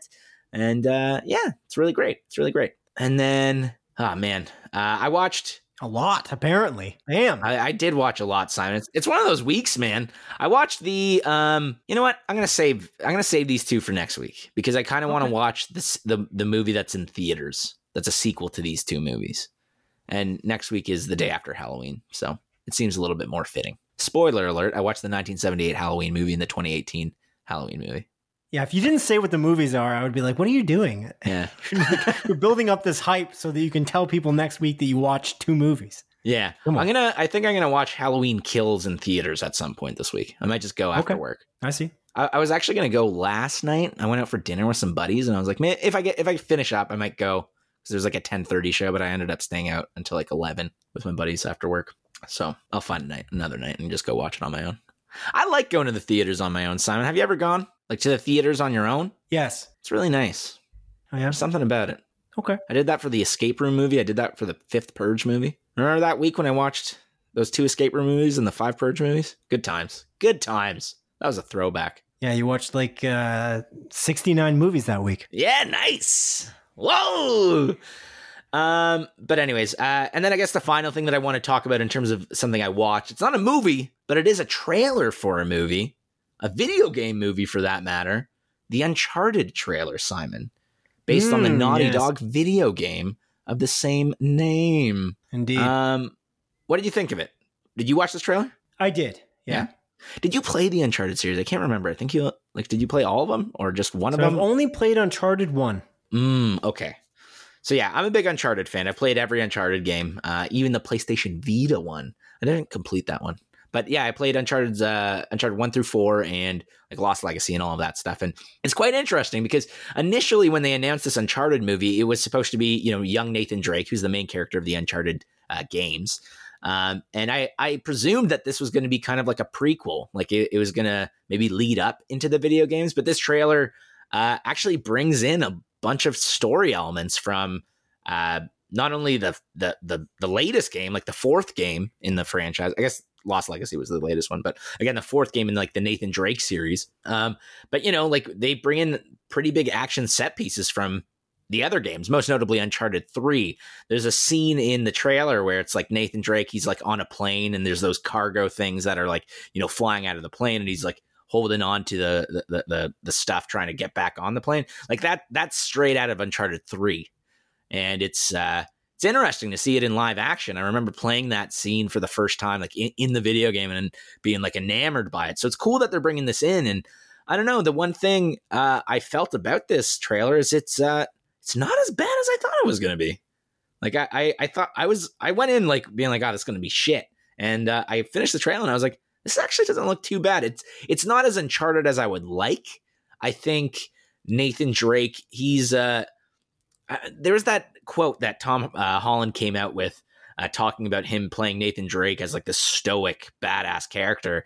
And I remember, uh, I think we both talked about it on the show, and I was like, that's not Nathan Drake. Nathan Drake's like this witty, funny character that just like you know drops like these one liners while you know beating the shit out of people um and there wasn't much of that in this trailer there's one scene in particular where this like scottish guy comes out and he's like he's he's talking in like this thick scottish accent and you know uh tom holland's like nathan drake just goes like what which i found like quite funny i actually laughed a little bit and i was like that that was the closest to the games i felt it got in terms of nathan drake's portrayal but yeah, I don't know. I don't think this looks too bad. It looks a uh, like it looks like a pretty neat action movie, and I, I'm I'm hoping it it does quite well, and I'm hoping there's more of those uh, like scenes with like that little bit of comedy and levity between um, you know Nathan Drake and whoever he's talking to.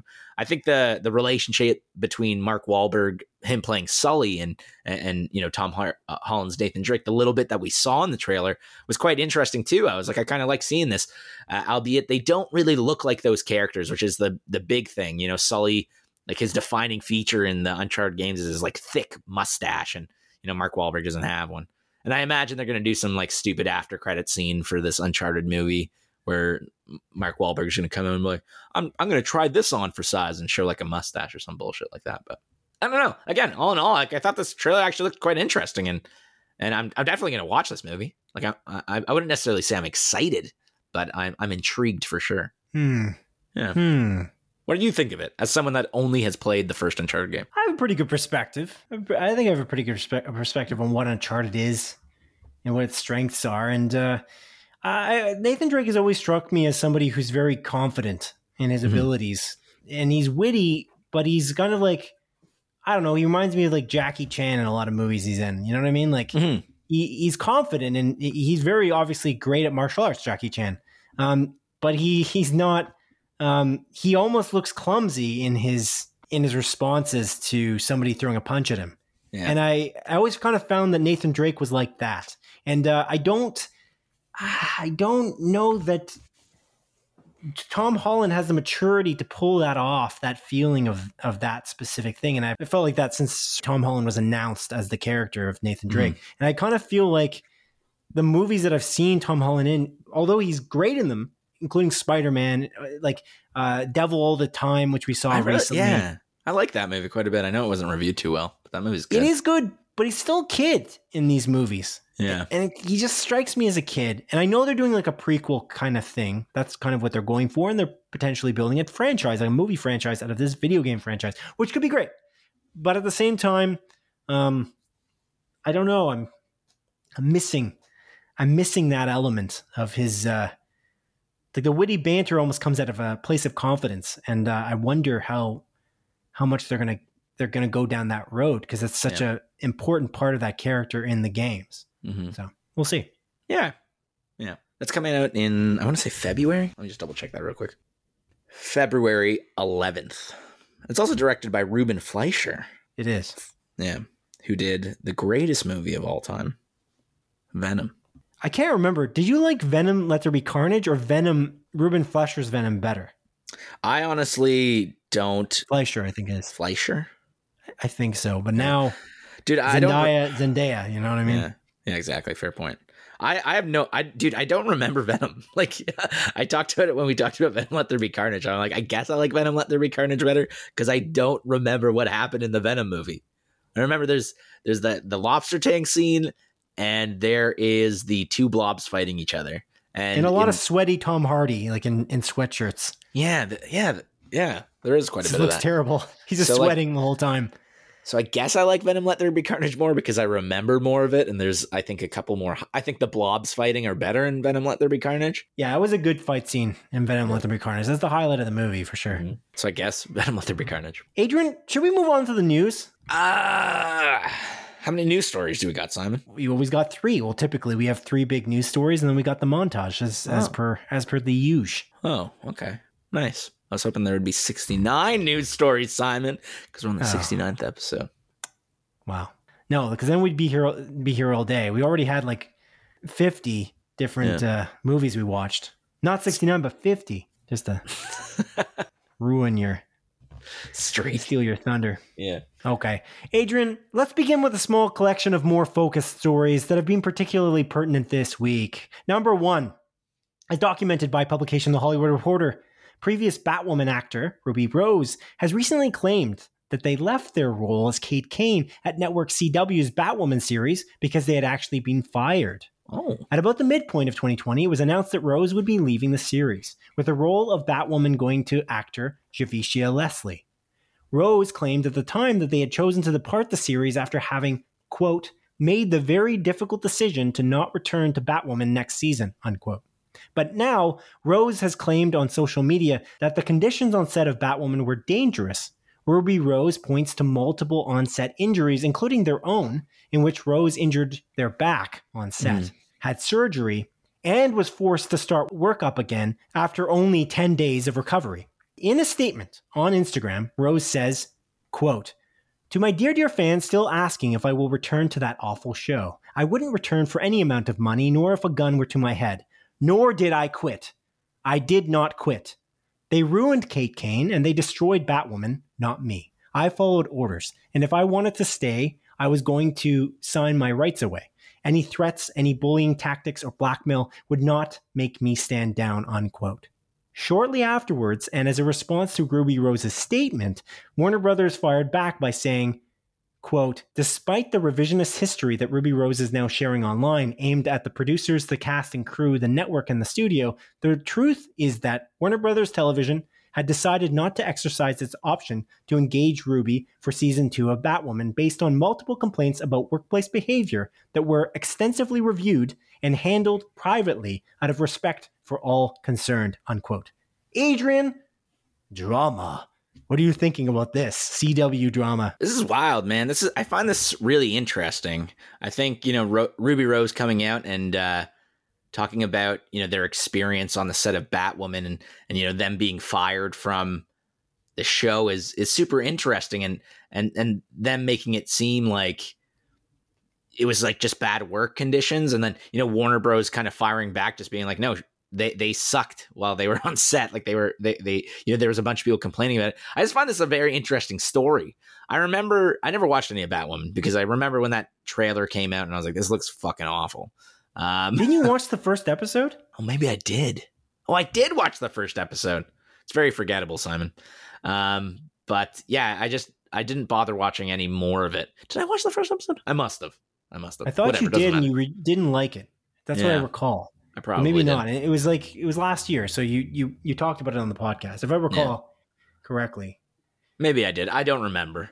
Uh, we, we we talked about me not having a good memory, uh, plenty of times. But uh, I don't know. I just find this story all in all very interesting. If if what Ruby Rose is saying is true, like that they had this, you know, back injury and then were pretty much forced to come back to work ten days out, like ten days after, is that's really messed up. That's very like that's a that's a shitty thing to do. Uh, I mean, we started the show off about you know like set safety and everything like that, and um, like with the with the Alec Baldwin situation on that set, and this seems like almost uh like a like a like a different aspect of that. It's just almost negligence and and and forcing people to work when they're injured is I don't know. I just find this very messed up. It's interesting too because I don't know. There's not too many complaints about these CW shows. Like I like not many people have spoken out about it. I know like Dominic Purcell, like he abruptly left Legends of Tomorrow after season six, but I don't think anything really came of it. I don't think he like mentioned that it was like awful working there or anything like that. He so I don't know. He did? Yeah, he did, and then he took it back. Oh, okay. It was quite weird. That was a strange situation. I'm not sure what the deal was with that because there was a good chance he was going to still be on Legends of Tomorrow. Yeah, because like, didn't he mention that he was like gonna stay on for season seven, and then just like abruptly was like, no, I'm done after like this final, like the sixth season or whatever. It was strange. Yeah, I'm Yeah. not sure what the deal is there. But yeah, so like I don't know, it's interesting because no one else has really come out to talk about this poor work condition and you know Warner Brothers kind of like fired back and you know like saying that yeah, Ruby Rose like they sucked on set and there were multiple people complaining about them.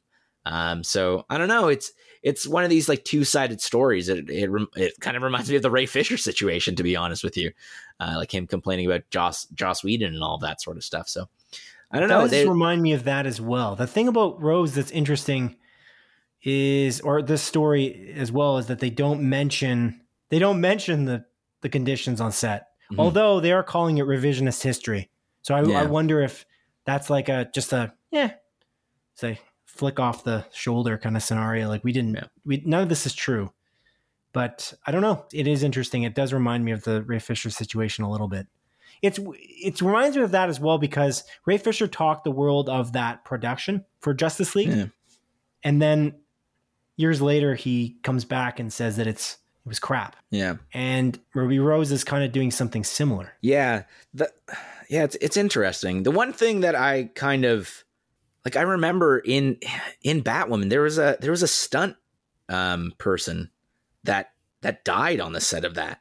So that's kind of like one of those things that I'm almost I almost believe Ruby Rose and her, you know, like the way she talks about those set conditions because there was literally a, a stunt person that died while doing a stunt for this TV series. Really, So- I don't remember that. Maybe I. I think we talked about it on this show. Oh, now it's now it, now it is I that doesn't have a good memory. Yeah. Let me just double check. Maybe I made that up in my brain. Stunt double. Ruby Rose definitely had an injury though.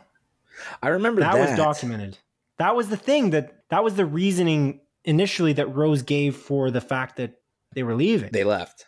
Yeah. that that was the whole idea um, initially, but Rose was kind of gracious about it. That's the weird thing.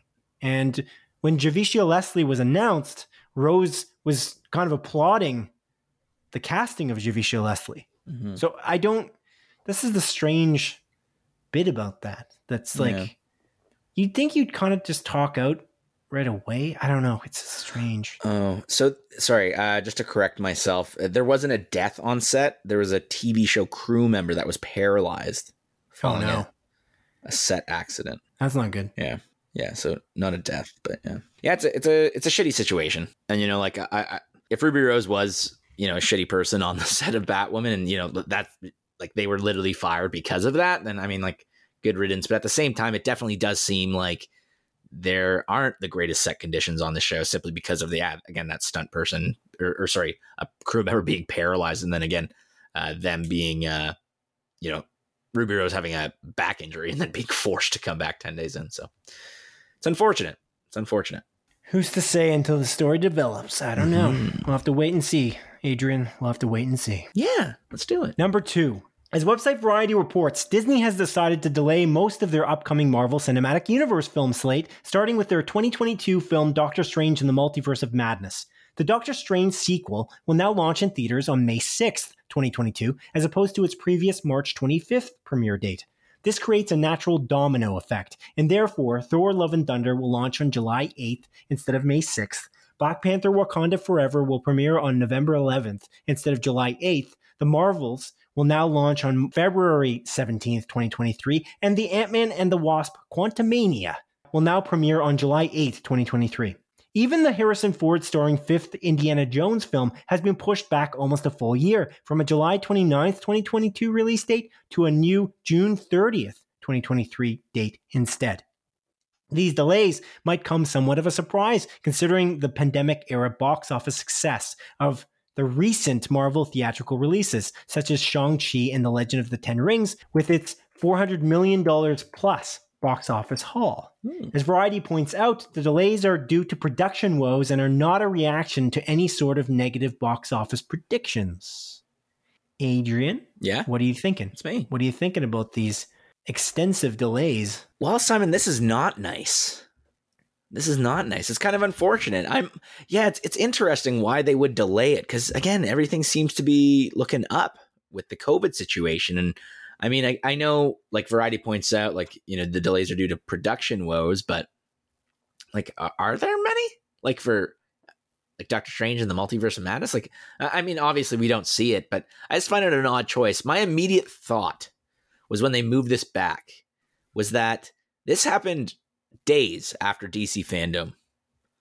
And at DC fandom, they announced the like the Batman movie, like its release date. And that release date was March 4th. So my my initial thought I was like, oh, I feel like this is, might be reactionary. Marvel wants to move this out of the way, you know, give Batman room to breathe so they can get, you know, Doctor Strange in the spotlight. And then as a result, they moved everything further back. But again, I just found I found this a very odd decision. Um, other than again that that Batman reasoning that I that I thought of. Uh, what do you think about this, man? Yeah, yeah, it is. It is a little strange. Um, is a little Doctor Strange. Oh, Whoa! I like it. That was awful. And no. Adrian, the truth of the matter is that uh, Variety is kind of mentioning the whole situation with production being the issue that there's like production delays mm-hmm. and i would tend to gravitate toward that reason i think that that is the reason because when you one you when you have to move one movie you have to move them all That's so true.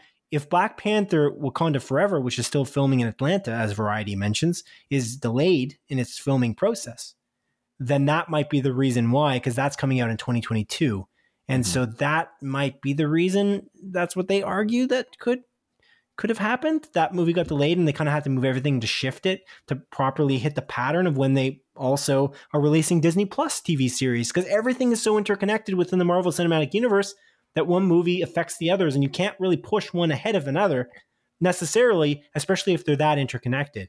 As yeah. like Eternals is supposed to be like again a game changer for the Marvel Cinematic Universe as Kevin Feige points out. Um, I imagine a lot of these. Be careful for spoilers. Right. Uh, so I imagine these other films are in this similar boat, like where they're going to be kind of game changers in their own right, depending on the movie. Um, so that's probably what happened. Like Harrison Ford got injured uh, really badly. I think he hurt his shoulder on set. And so they had to pretty much delay filming quite a bit. So that doesn't surprise me that that was moved a full year, yeah. although that's not really related to Marvel's cinematic universe. But that's probably what happened when one movie gets moved. It's a weird thing though. You got like what? Well, how many movies did I just mention? Like seven, six movies, sixty nine. So six movies. No, nice try. Nice try. Nice. so one of these movies gets pushed, or that one of the Disney Plus series is delayed, which might have a big impact on the rest of the universe. Then you just have all these other movies have to get moved. I it does strike me though that the Batman might have had to play a little bit. Mm-hmm. It is a weird coincidence that the Batman trailer, which looks really good and announces the announce date, like the uh, premiere date of March fifth, you said fourth, fourth. Um, it looked really good, and it's so close to Doctor Strange, which is another superhero movie. So like strategy might dictate that you push Doctor Strange. I don't know. It's a weird one. It looked like they were a little bit scared though. Like, why why announce that now? Just wait a little longer. Yeah, I, I do agree with you. It was an odd choice. It just yeah, it seemed too hasty. Yeah, it yeah, exactly. It was literally yeah, DC fandom happened, and then within like a day or two, they announced all these movies being pushed back. And again, that was my first thought. Um, it was just like yeah, like Batman's coming out in March, so give that room to breathe. Because I, I feel like Batman's gonna do gangbusters. Like that trailer was like watched so much, and again, uh, God, it looks so good. I can't wait for that freaking movie. Jesus, trailer Christ. looks amazing. We, one thing we didn't mention last week was Andy Serkis as Alfred. Just yeah. awesome, just fantastic. Yeah, so good. He did look good. Oh, oh, one other thing, the last shot of that trailer also divine. Oh, incredible. Yeah, I agree with you. Walking, yeah, walking upside down and turning into the Batman logo, like what a great like artistic uh, choice that was. Mm-hmm. I, oh, and the, the, the, that combined with the music, and then you got um, a completely unrecognizable uh, Colin Farrell. Colin Farrell, yeah, which is wild as well. That's Richard Kind. Yeah, no, he doesn't even look that much like Richard Kind now. Actually, it's weird. Yeah, I know. I, there was something like a, a, very close shot of him looking like Richard Kind, and then people, the internet blew up. But he doesn't sound like him at all. He doesn't sound like Colin Farrell at all. No. So yeah, if I didn't know that was Colin Farrell, I would never know that was Colin Farrell. You know what I mean? Yeah. No, it's It's, it's awesome. I'm very excited. Speaking of excitement, Simon, out of these movies, what what excites you the most? What are you most intrigued about? Which one are you the most excited about? Which one do you want to watch the most? Out of the out of the movies that are delayed, Yeah, or out of the movies that are coming out in the the slate. out of the, out of the movies that are delayed, just because it's it's more in line with this story. Okay, sounds good. Um, hmm, it's a tough one. I'm very curious about the Mar. Is it the Marvels or is it the Marvels? I think it's just the Marvels. I'm curious about it because I imagine it's going to be very tied into Miss Marvel, like the TV series. Yeah, Just Miss Marvel, the TV title. series, is coming out before this. I'm pretty sure, like that movie. Yeah, that makes sense. Um, otherwise, like Black Panther, Wakanda Forever, Forever, like I'm tremendously intrigued by what they're going to do in terms Mhm. of trying to fill the gap that is Chadwick Boseman, like competently and honoring his memory and legacy. Yeah, So I think that that is a huge thing. Thor: Love and Thunder is Taika Waititi probably at his best, like in terms of in the Marvel Cinematic Universe. Apparently, like it's even bigger and better than Thor Ragnarok. So, like, I mean, what's that going to be? I don't know. It's, it's a tough question. I think probably Doctor Strange in the Multiverse of Madness, just because. I guess that will depend on how good Spider-Man No Way Home is, but Mhm. just because of the the hype behind it, it seems like it's going to be. I think the multiverse aspect of that movie is going to kind of set the tone for the rest of the universe yeah, if it isn't already set in a movie before that. So Yeah, I, I think uh, I think I agree with you on that one. I'm I'm most like I think I'm most excited about Multiverse of Madness as well, but simply because yeah, like it seems like the most things are going to connect to this because they announced that you know Loki is most likely going to be in it, if not confirmed to be in it. Um, El- Elizabeth Olsen's like Scarlet Witch is supposed to be in it, and then again, it's it seems to be the direct sequel to Spider-Man No Way Home, so we're gonna kind of expand on this multiverse element, and I think it's going to be the most wacky. And also, Sam Raimi's directing it, which is super cool. I'm excited to see his style huh, brought to life in like a Marvel movie. You know? indeed. That is a good point. That's a that's the point that I missed there. I don't know how I forgot about that. That's a Mhm. huge point. Yeah. Um. So it's probably Doctor Strange in the Multiverse of Madness. Um. But actually, Nice. no, Adrian, because there's one movie I didn't mention, and it's Ant Man and the Wasp: Quantumania, and that's Oh. the movie I'm most excited for because it's the movie I didn't mention yet. That's fair. I'll let you have it. That sounds good. because and I'm not, I'm joking. I was being stupid, but at the same time, we know that Kang the Conqueror is supposed to be in that movie, oh yeah. and I imagine that's the Thanos level v- villain that they're Mhm. gearing up for. I'm not sure though, so I think that again, the problem is I could say any of these movies are my are the one I'm looking forward to the most, but the reason why I'm looking forward to Doctor Strange in the Multiverse of Madness is because of Loki and WandaVision. Mhm. So it's like any of these properties come out next, maybe the Hawkeye TV series or Eternals. And I'm like, well, now actually it set up Thor, Love, and Thunder in a huge way. I'm really excited for that. I don't know. It completely depends on what happens in these next properties. yeah, That's the great thing about the Marvel Cinematic Universe. They're all connected. it's true. And the bad thing about it is because they're all connected, they all get delayed when one gets delayed. So That's true. Yeah. double edged sword. Number three, story number three, Adrian.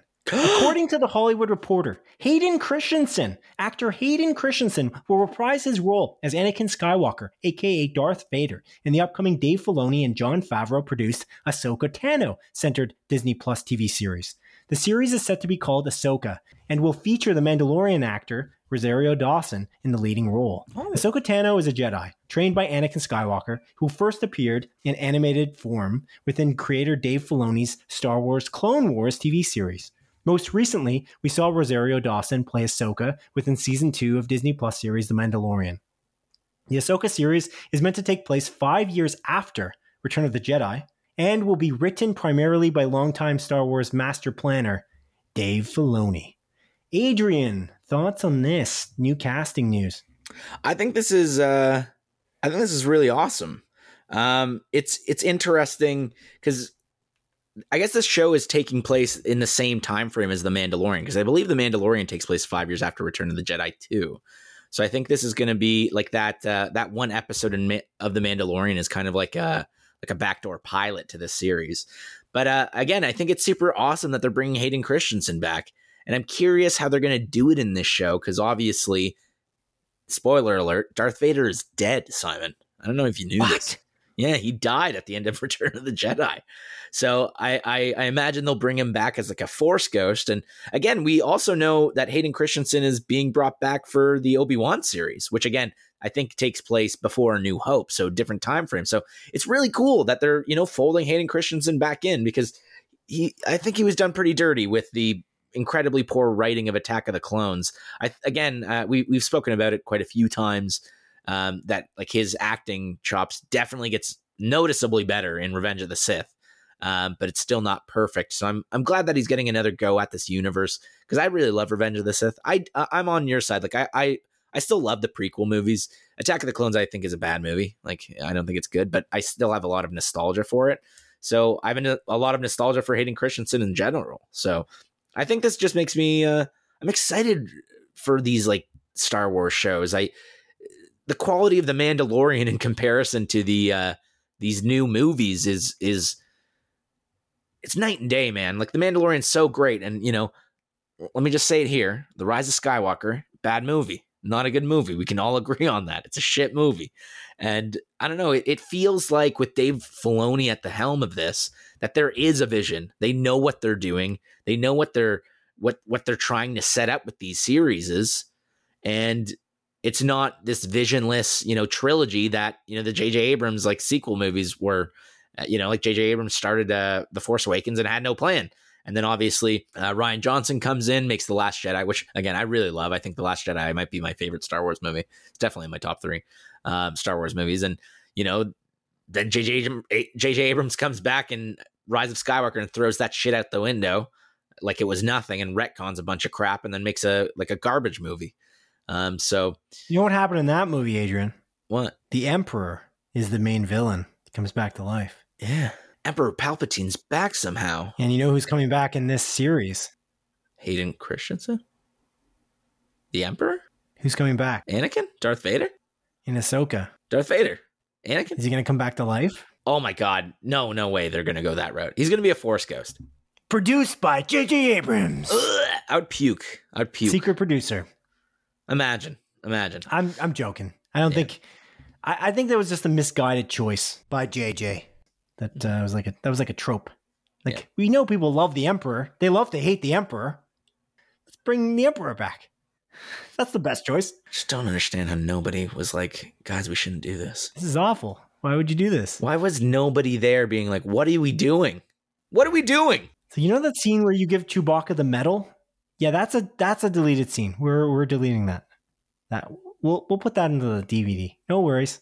You know that scene, Blu-ray, 4K Blu-ray, whatever. You know, you know that scene where where you the the entire movie. Yeah, we're gonna throw that into the goddamn vid. Yeah, we're we're rehiring Colin Trevorrow of yeah. Jurassic World. Okay, uh, sorry, you made a mistake. Yeah. Oops. But anyways, um, we got to just do a full like we, we should do closer look episodes of like every Star Wars movie, but start with Rise of Skywalker. just because I want to make our way work our way back. Yeah, I just want to tear that fucking movie apart. Maybe we should start from the beginning. We should actually go from like the actual episode one, and then yeah, um, I, would be down. I feel like that's fun. Make a way up. Yeah, but uh, we could do Rise, Rise of Sky, Skywalker as the first one. Yeah. Sure, but no, I don't think that he would bring Darth Vader back to life because that no, doesn't no. seem like a thing that Dave Filoni would de- would do. This is this is flashbacks, her training, arguably. Yeah, when Anakin is not Darth Vader. That'd be cool. That's what I'm thinking. I would like that. I would like that. Yes, me too. I'm very excited for Kenobi. That's again my favorite. I think that's mm-hmm. the the Star Wars property I'm most excited for. I think. Yeah, coming up. Because again, Ewan McGregor just does such a great job. so good. He's so good. He's so good. Yeah, Book of okay. Boba Fett is also end of this year, which is super crazy. Cool well. Yeah, yeah, it's December. This is coming soon. We're friggin' almost in November. It's just nuts. Time is flying. Coming soon, coming fast. Indeed. All right.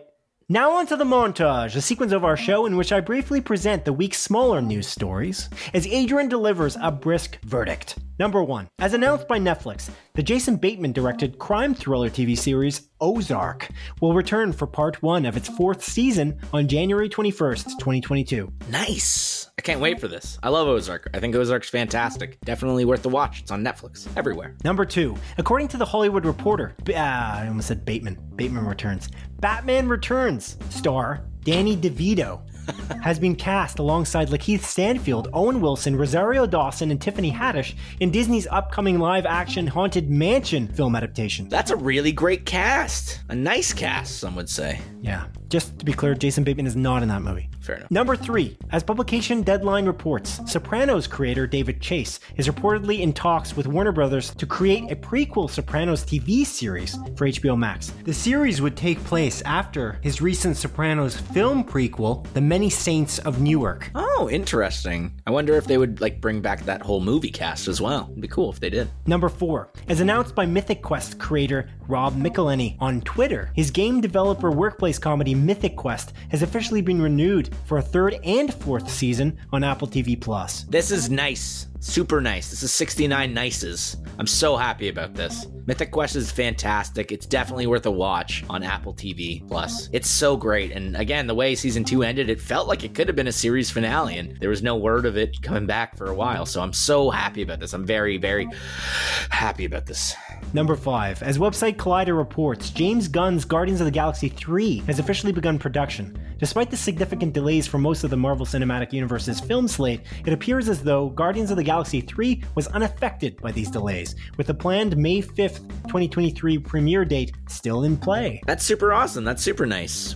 Do you remember when they're coming out with the Guardians of the Galaxy holiday specials? That next Christmas? Yeah, 2022 December, Mm. I believe, unless it gets delayed. Cool. Number 6. According to Deadline, Bad Boys for Life actor Jacob Scipio has been cast in an unknown role within the DC Universe movie Batgirl. Barbara Gordon, aka Batgirl, will be played by the In the Heights star Leslie Grace, while the role of Commissioner Jim Gordon will officially be reprised by actor J.K. Simmons. That's that's dope. So I guess this is going to be more tied to the, the Snyderverse, quote unquote. It's not really the Snyderverse anymore, but you know what I mean. The the verse created by Snyder Hmm, yes. that will re- be rebooted with the Flash movie, kind of. Hmm, is it? Isn't the Flash movie first before Batgirl? I guess. So technically, it'll be in the Flashverse movie. It's not rebooted. It's not going to be rebooted. It's like a soft reboot. They're gonna like honor everything that came before it. I don't know.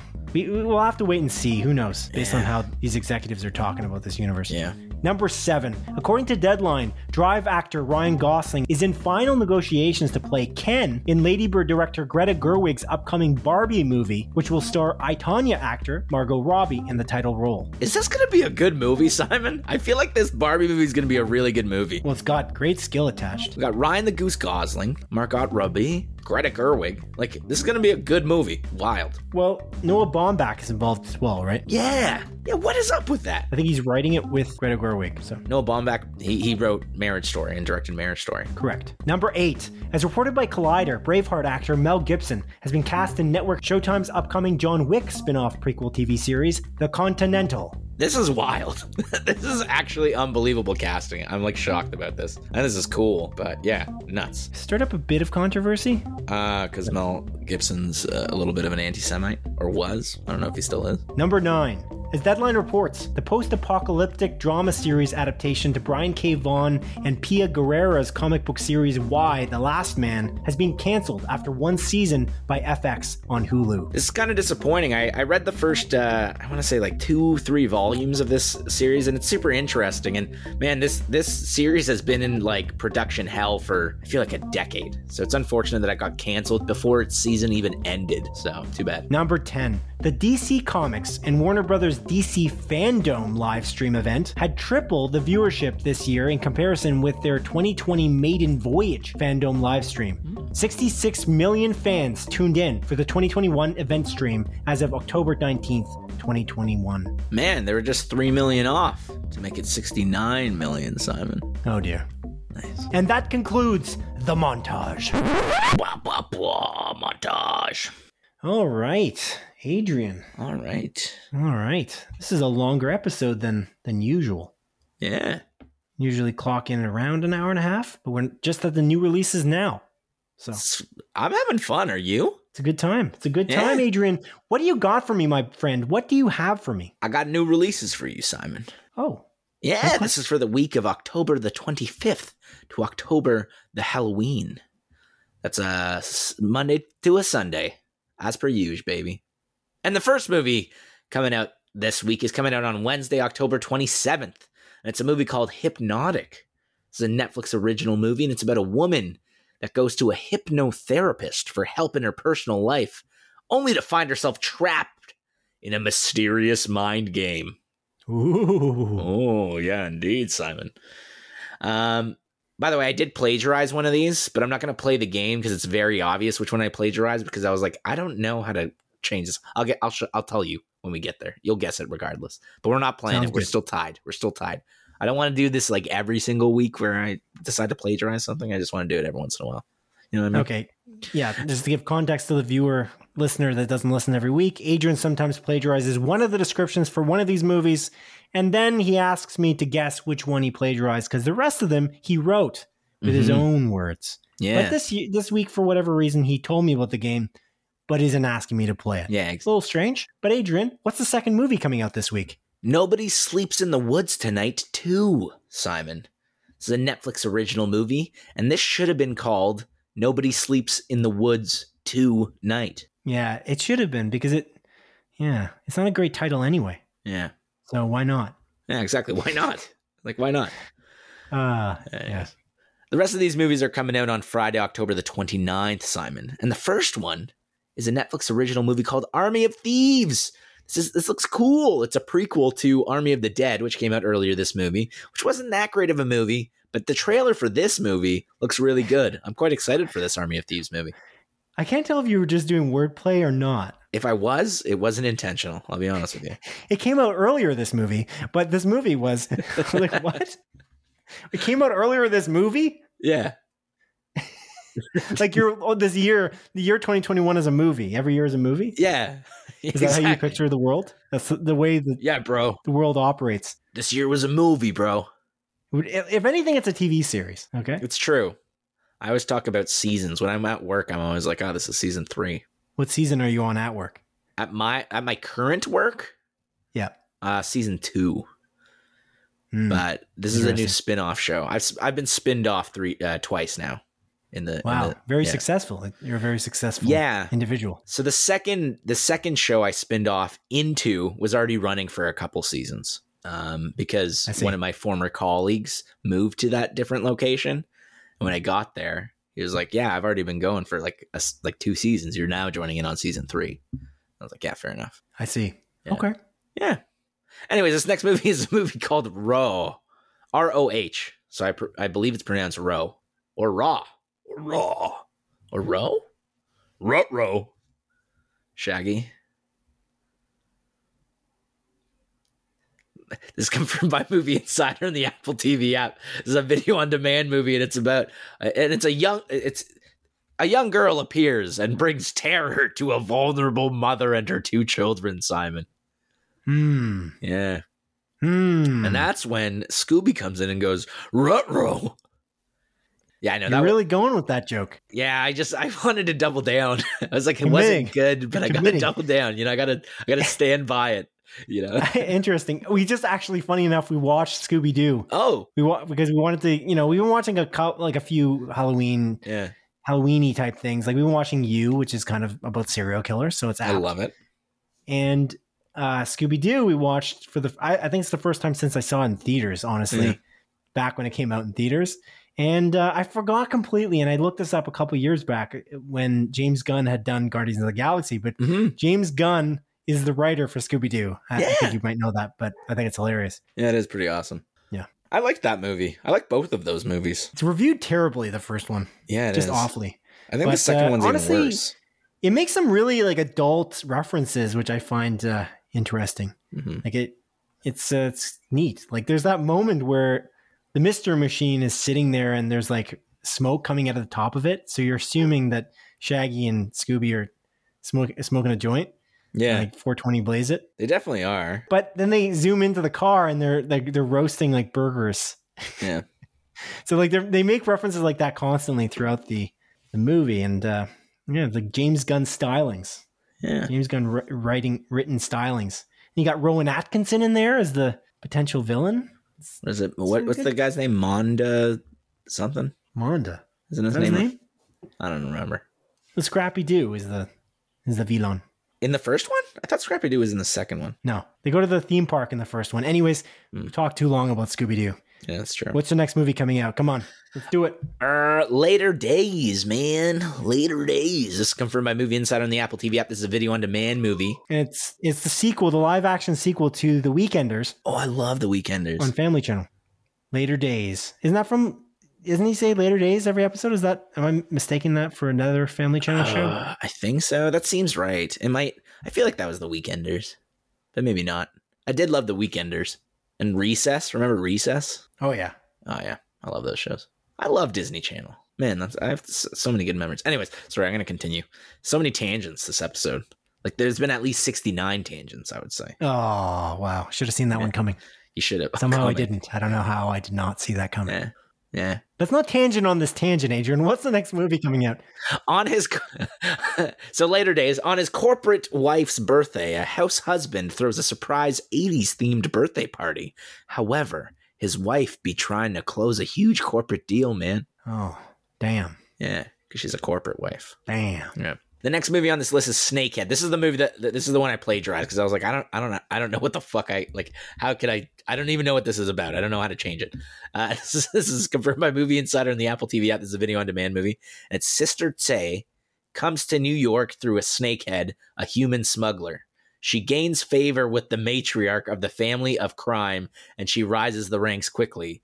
Soon Tse must reconcile her success with her real reason for coming to America. I like read that. And I was like, how? Like what? Like how am I supposed to change that? I don't know. I don't even know what this movie's about. Is this a fictional America? It's about a human smuggler. No, it's not about the human smuggler. She was smuggled by a human smuggler.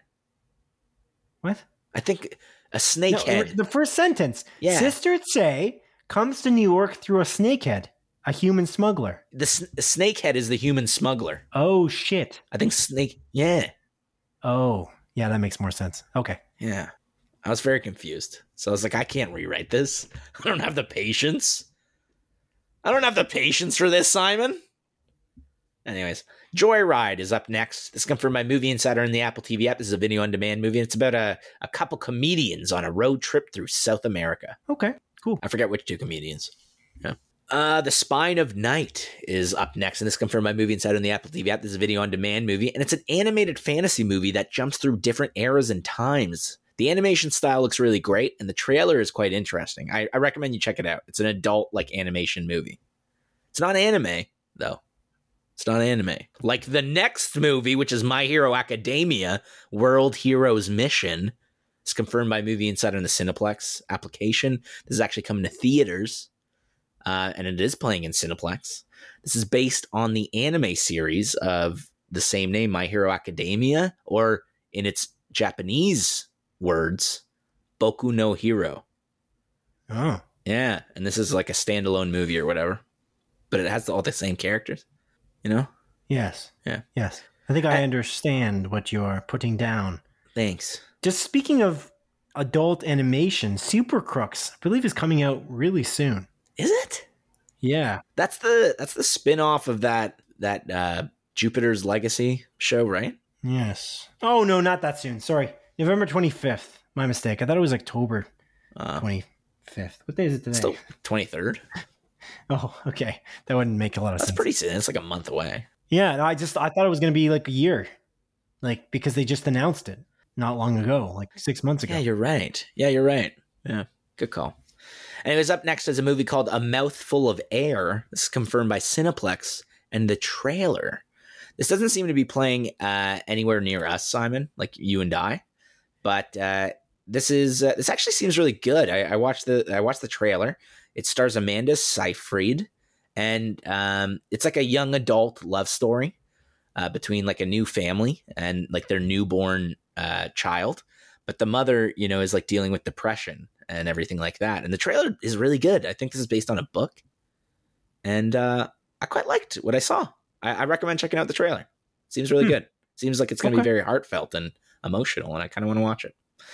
Alrighty. Um, and then up next is a movie called Antlers. This is confirmed by Cineplex, and this looks really good too. I really want to watch this. This looks like a, like a super interesting horror movie. Uh, Guillermo del Toro, uh, del Toro is uh, one of the like producers on it. He, I don't think he wrote it or he definitely didn't direct it, but he's one of the producers on it. And It seems really cool. I feel like a trailer for this movie released like I want to say like two years ago. Maybe I'm just imagining that. But I remember seeing this a while back and being like, this looks fucking cool. So this is, this is another one that I really want to watch. But the final movie, Simon, that's coming out this week that I 100% want to go see this week is Last Night in Soho. Ooh. Edgar Wright strikes again. Oh yeah, baby! I cannot wait for this movie. This is confirmed by Cineplex. Now, funnily enough, this isn't playing in a Cineplex near us, at least on Thursday night, which is frustrating. The closest one is in Ancaster, but Huh. it's playing at Landmark Cinemas in like Kitchener and Waterloo. So I see. we should just go there. On Thursday, like what about what about the Friday? It doesn't show me any days for Friday through the Cineplex app. Oh, it's weird. it's, yeah, it's, it is weird. It only lets me show like Thursday showings. And again, I really want to watch this movie, like really bad. This is probably like my uh, yeah, yeah. So we should watch this on Thursday. This is a horror movie from Edgar Wright, which is kind of still kind of a surprise to me, just because of his his track record, like or his mainstream tra- track record anyway. Yeah, they're mostly comedies or like action. Starring Anya Taylor Joy, Yeah. who's blowing up. hmm But goddamn, this movie looks great. I can't wait. I haven't watched like the last like couple trailers. I watched that first trailer and I was like, I'm in. I'm in. I don't need to watch anymore. Again, this this is my most anticipated movie of the year. Will it top Dune? I don't know. I feel like that's going to be very hard to do, but I'm very excited for this.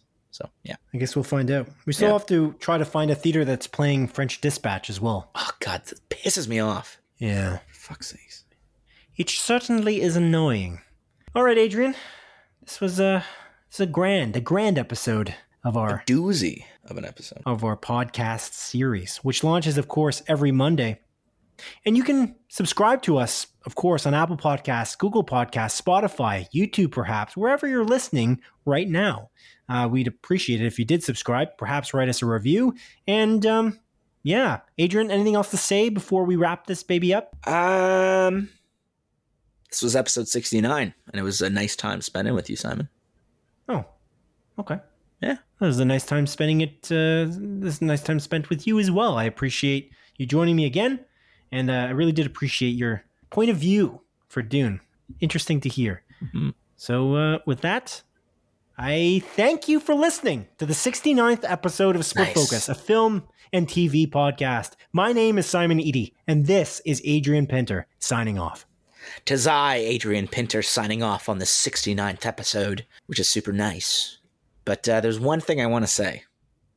It's that Batman in the movie Batman v Superman, which is a good movie, by the way, definitely likes the 69. On Catwoman. yeah. Okay.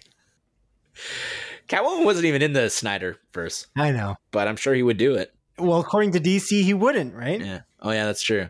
Batman does not go down on women. it's like, what? Okay, DJ Cal. And yet, Zack Snyder posted that photo, Yeah. Yeah, that was cool. which was taken down.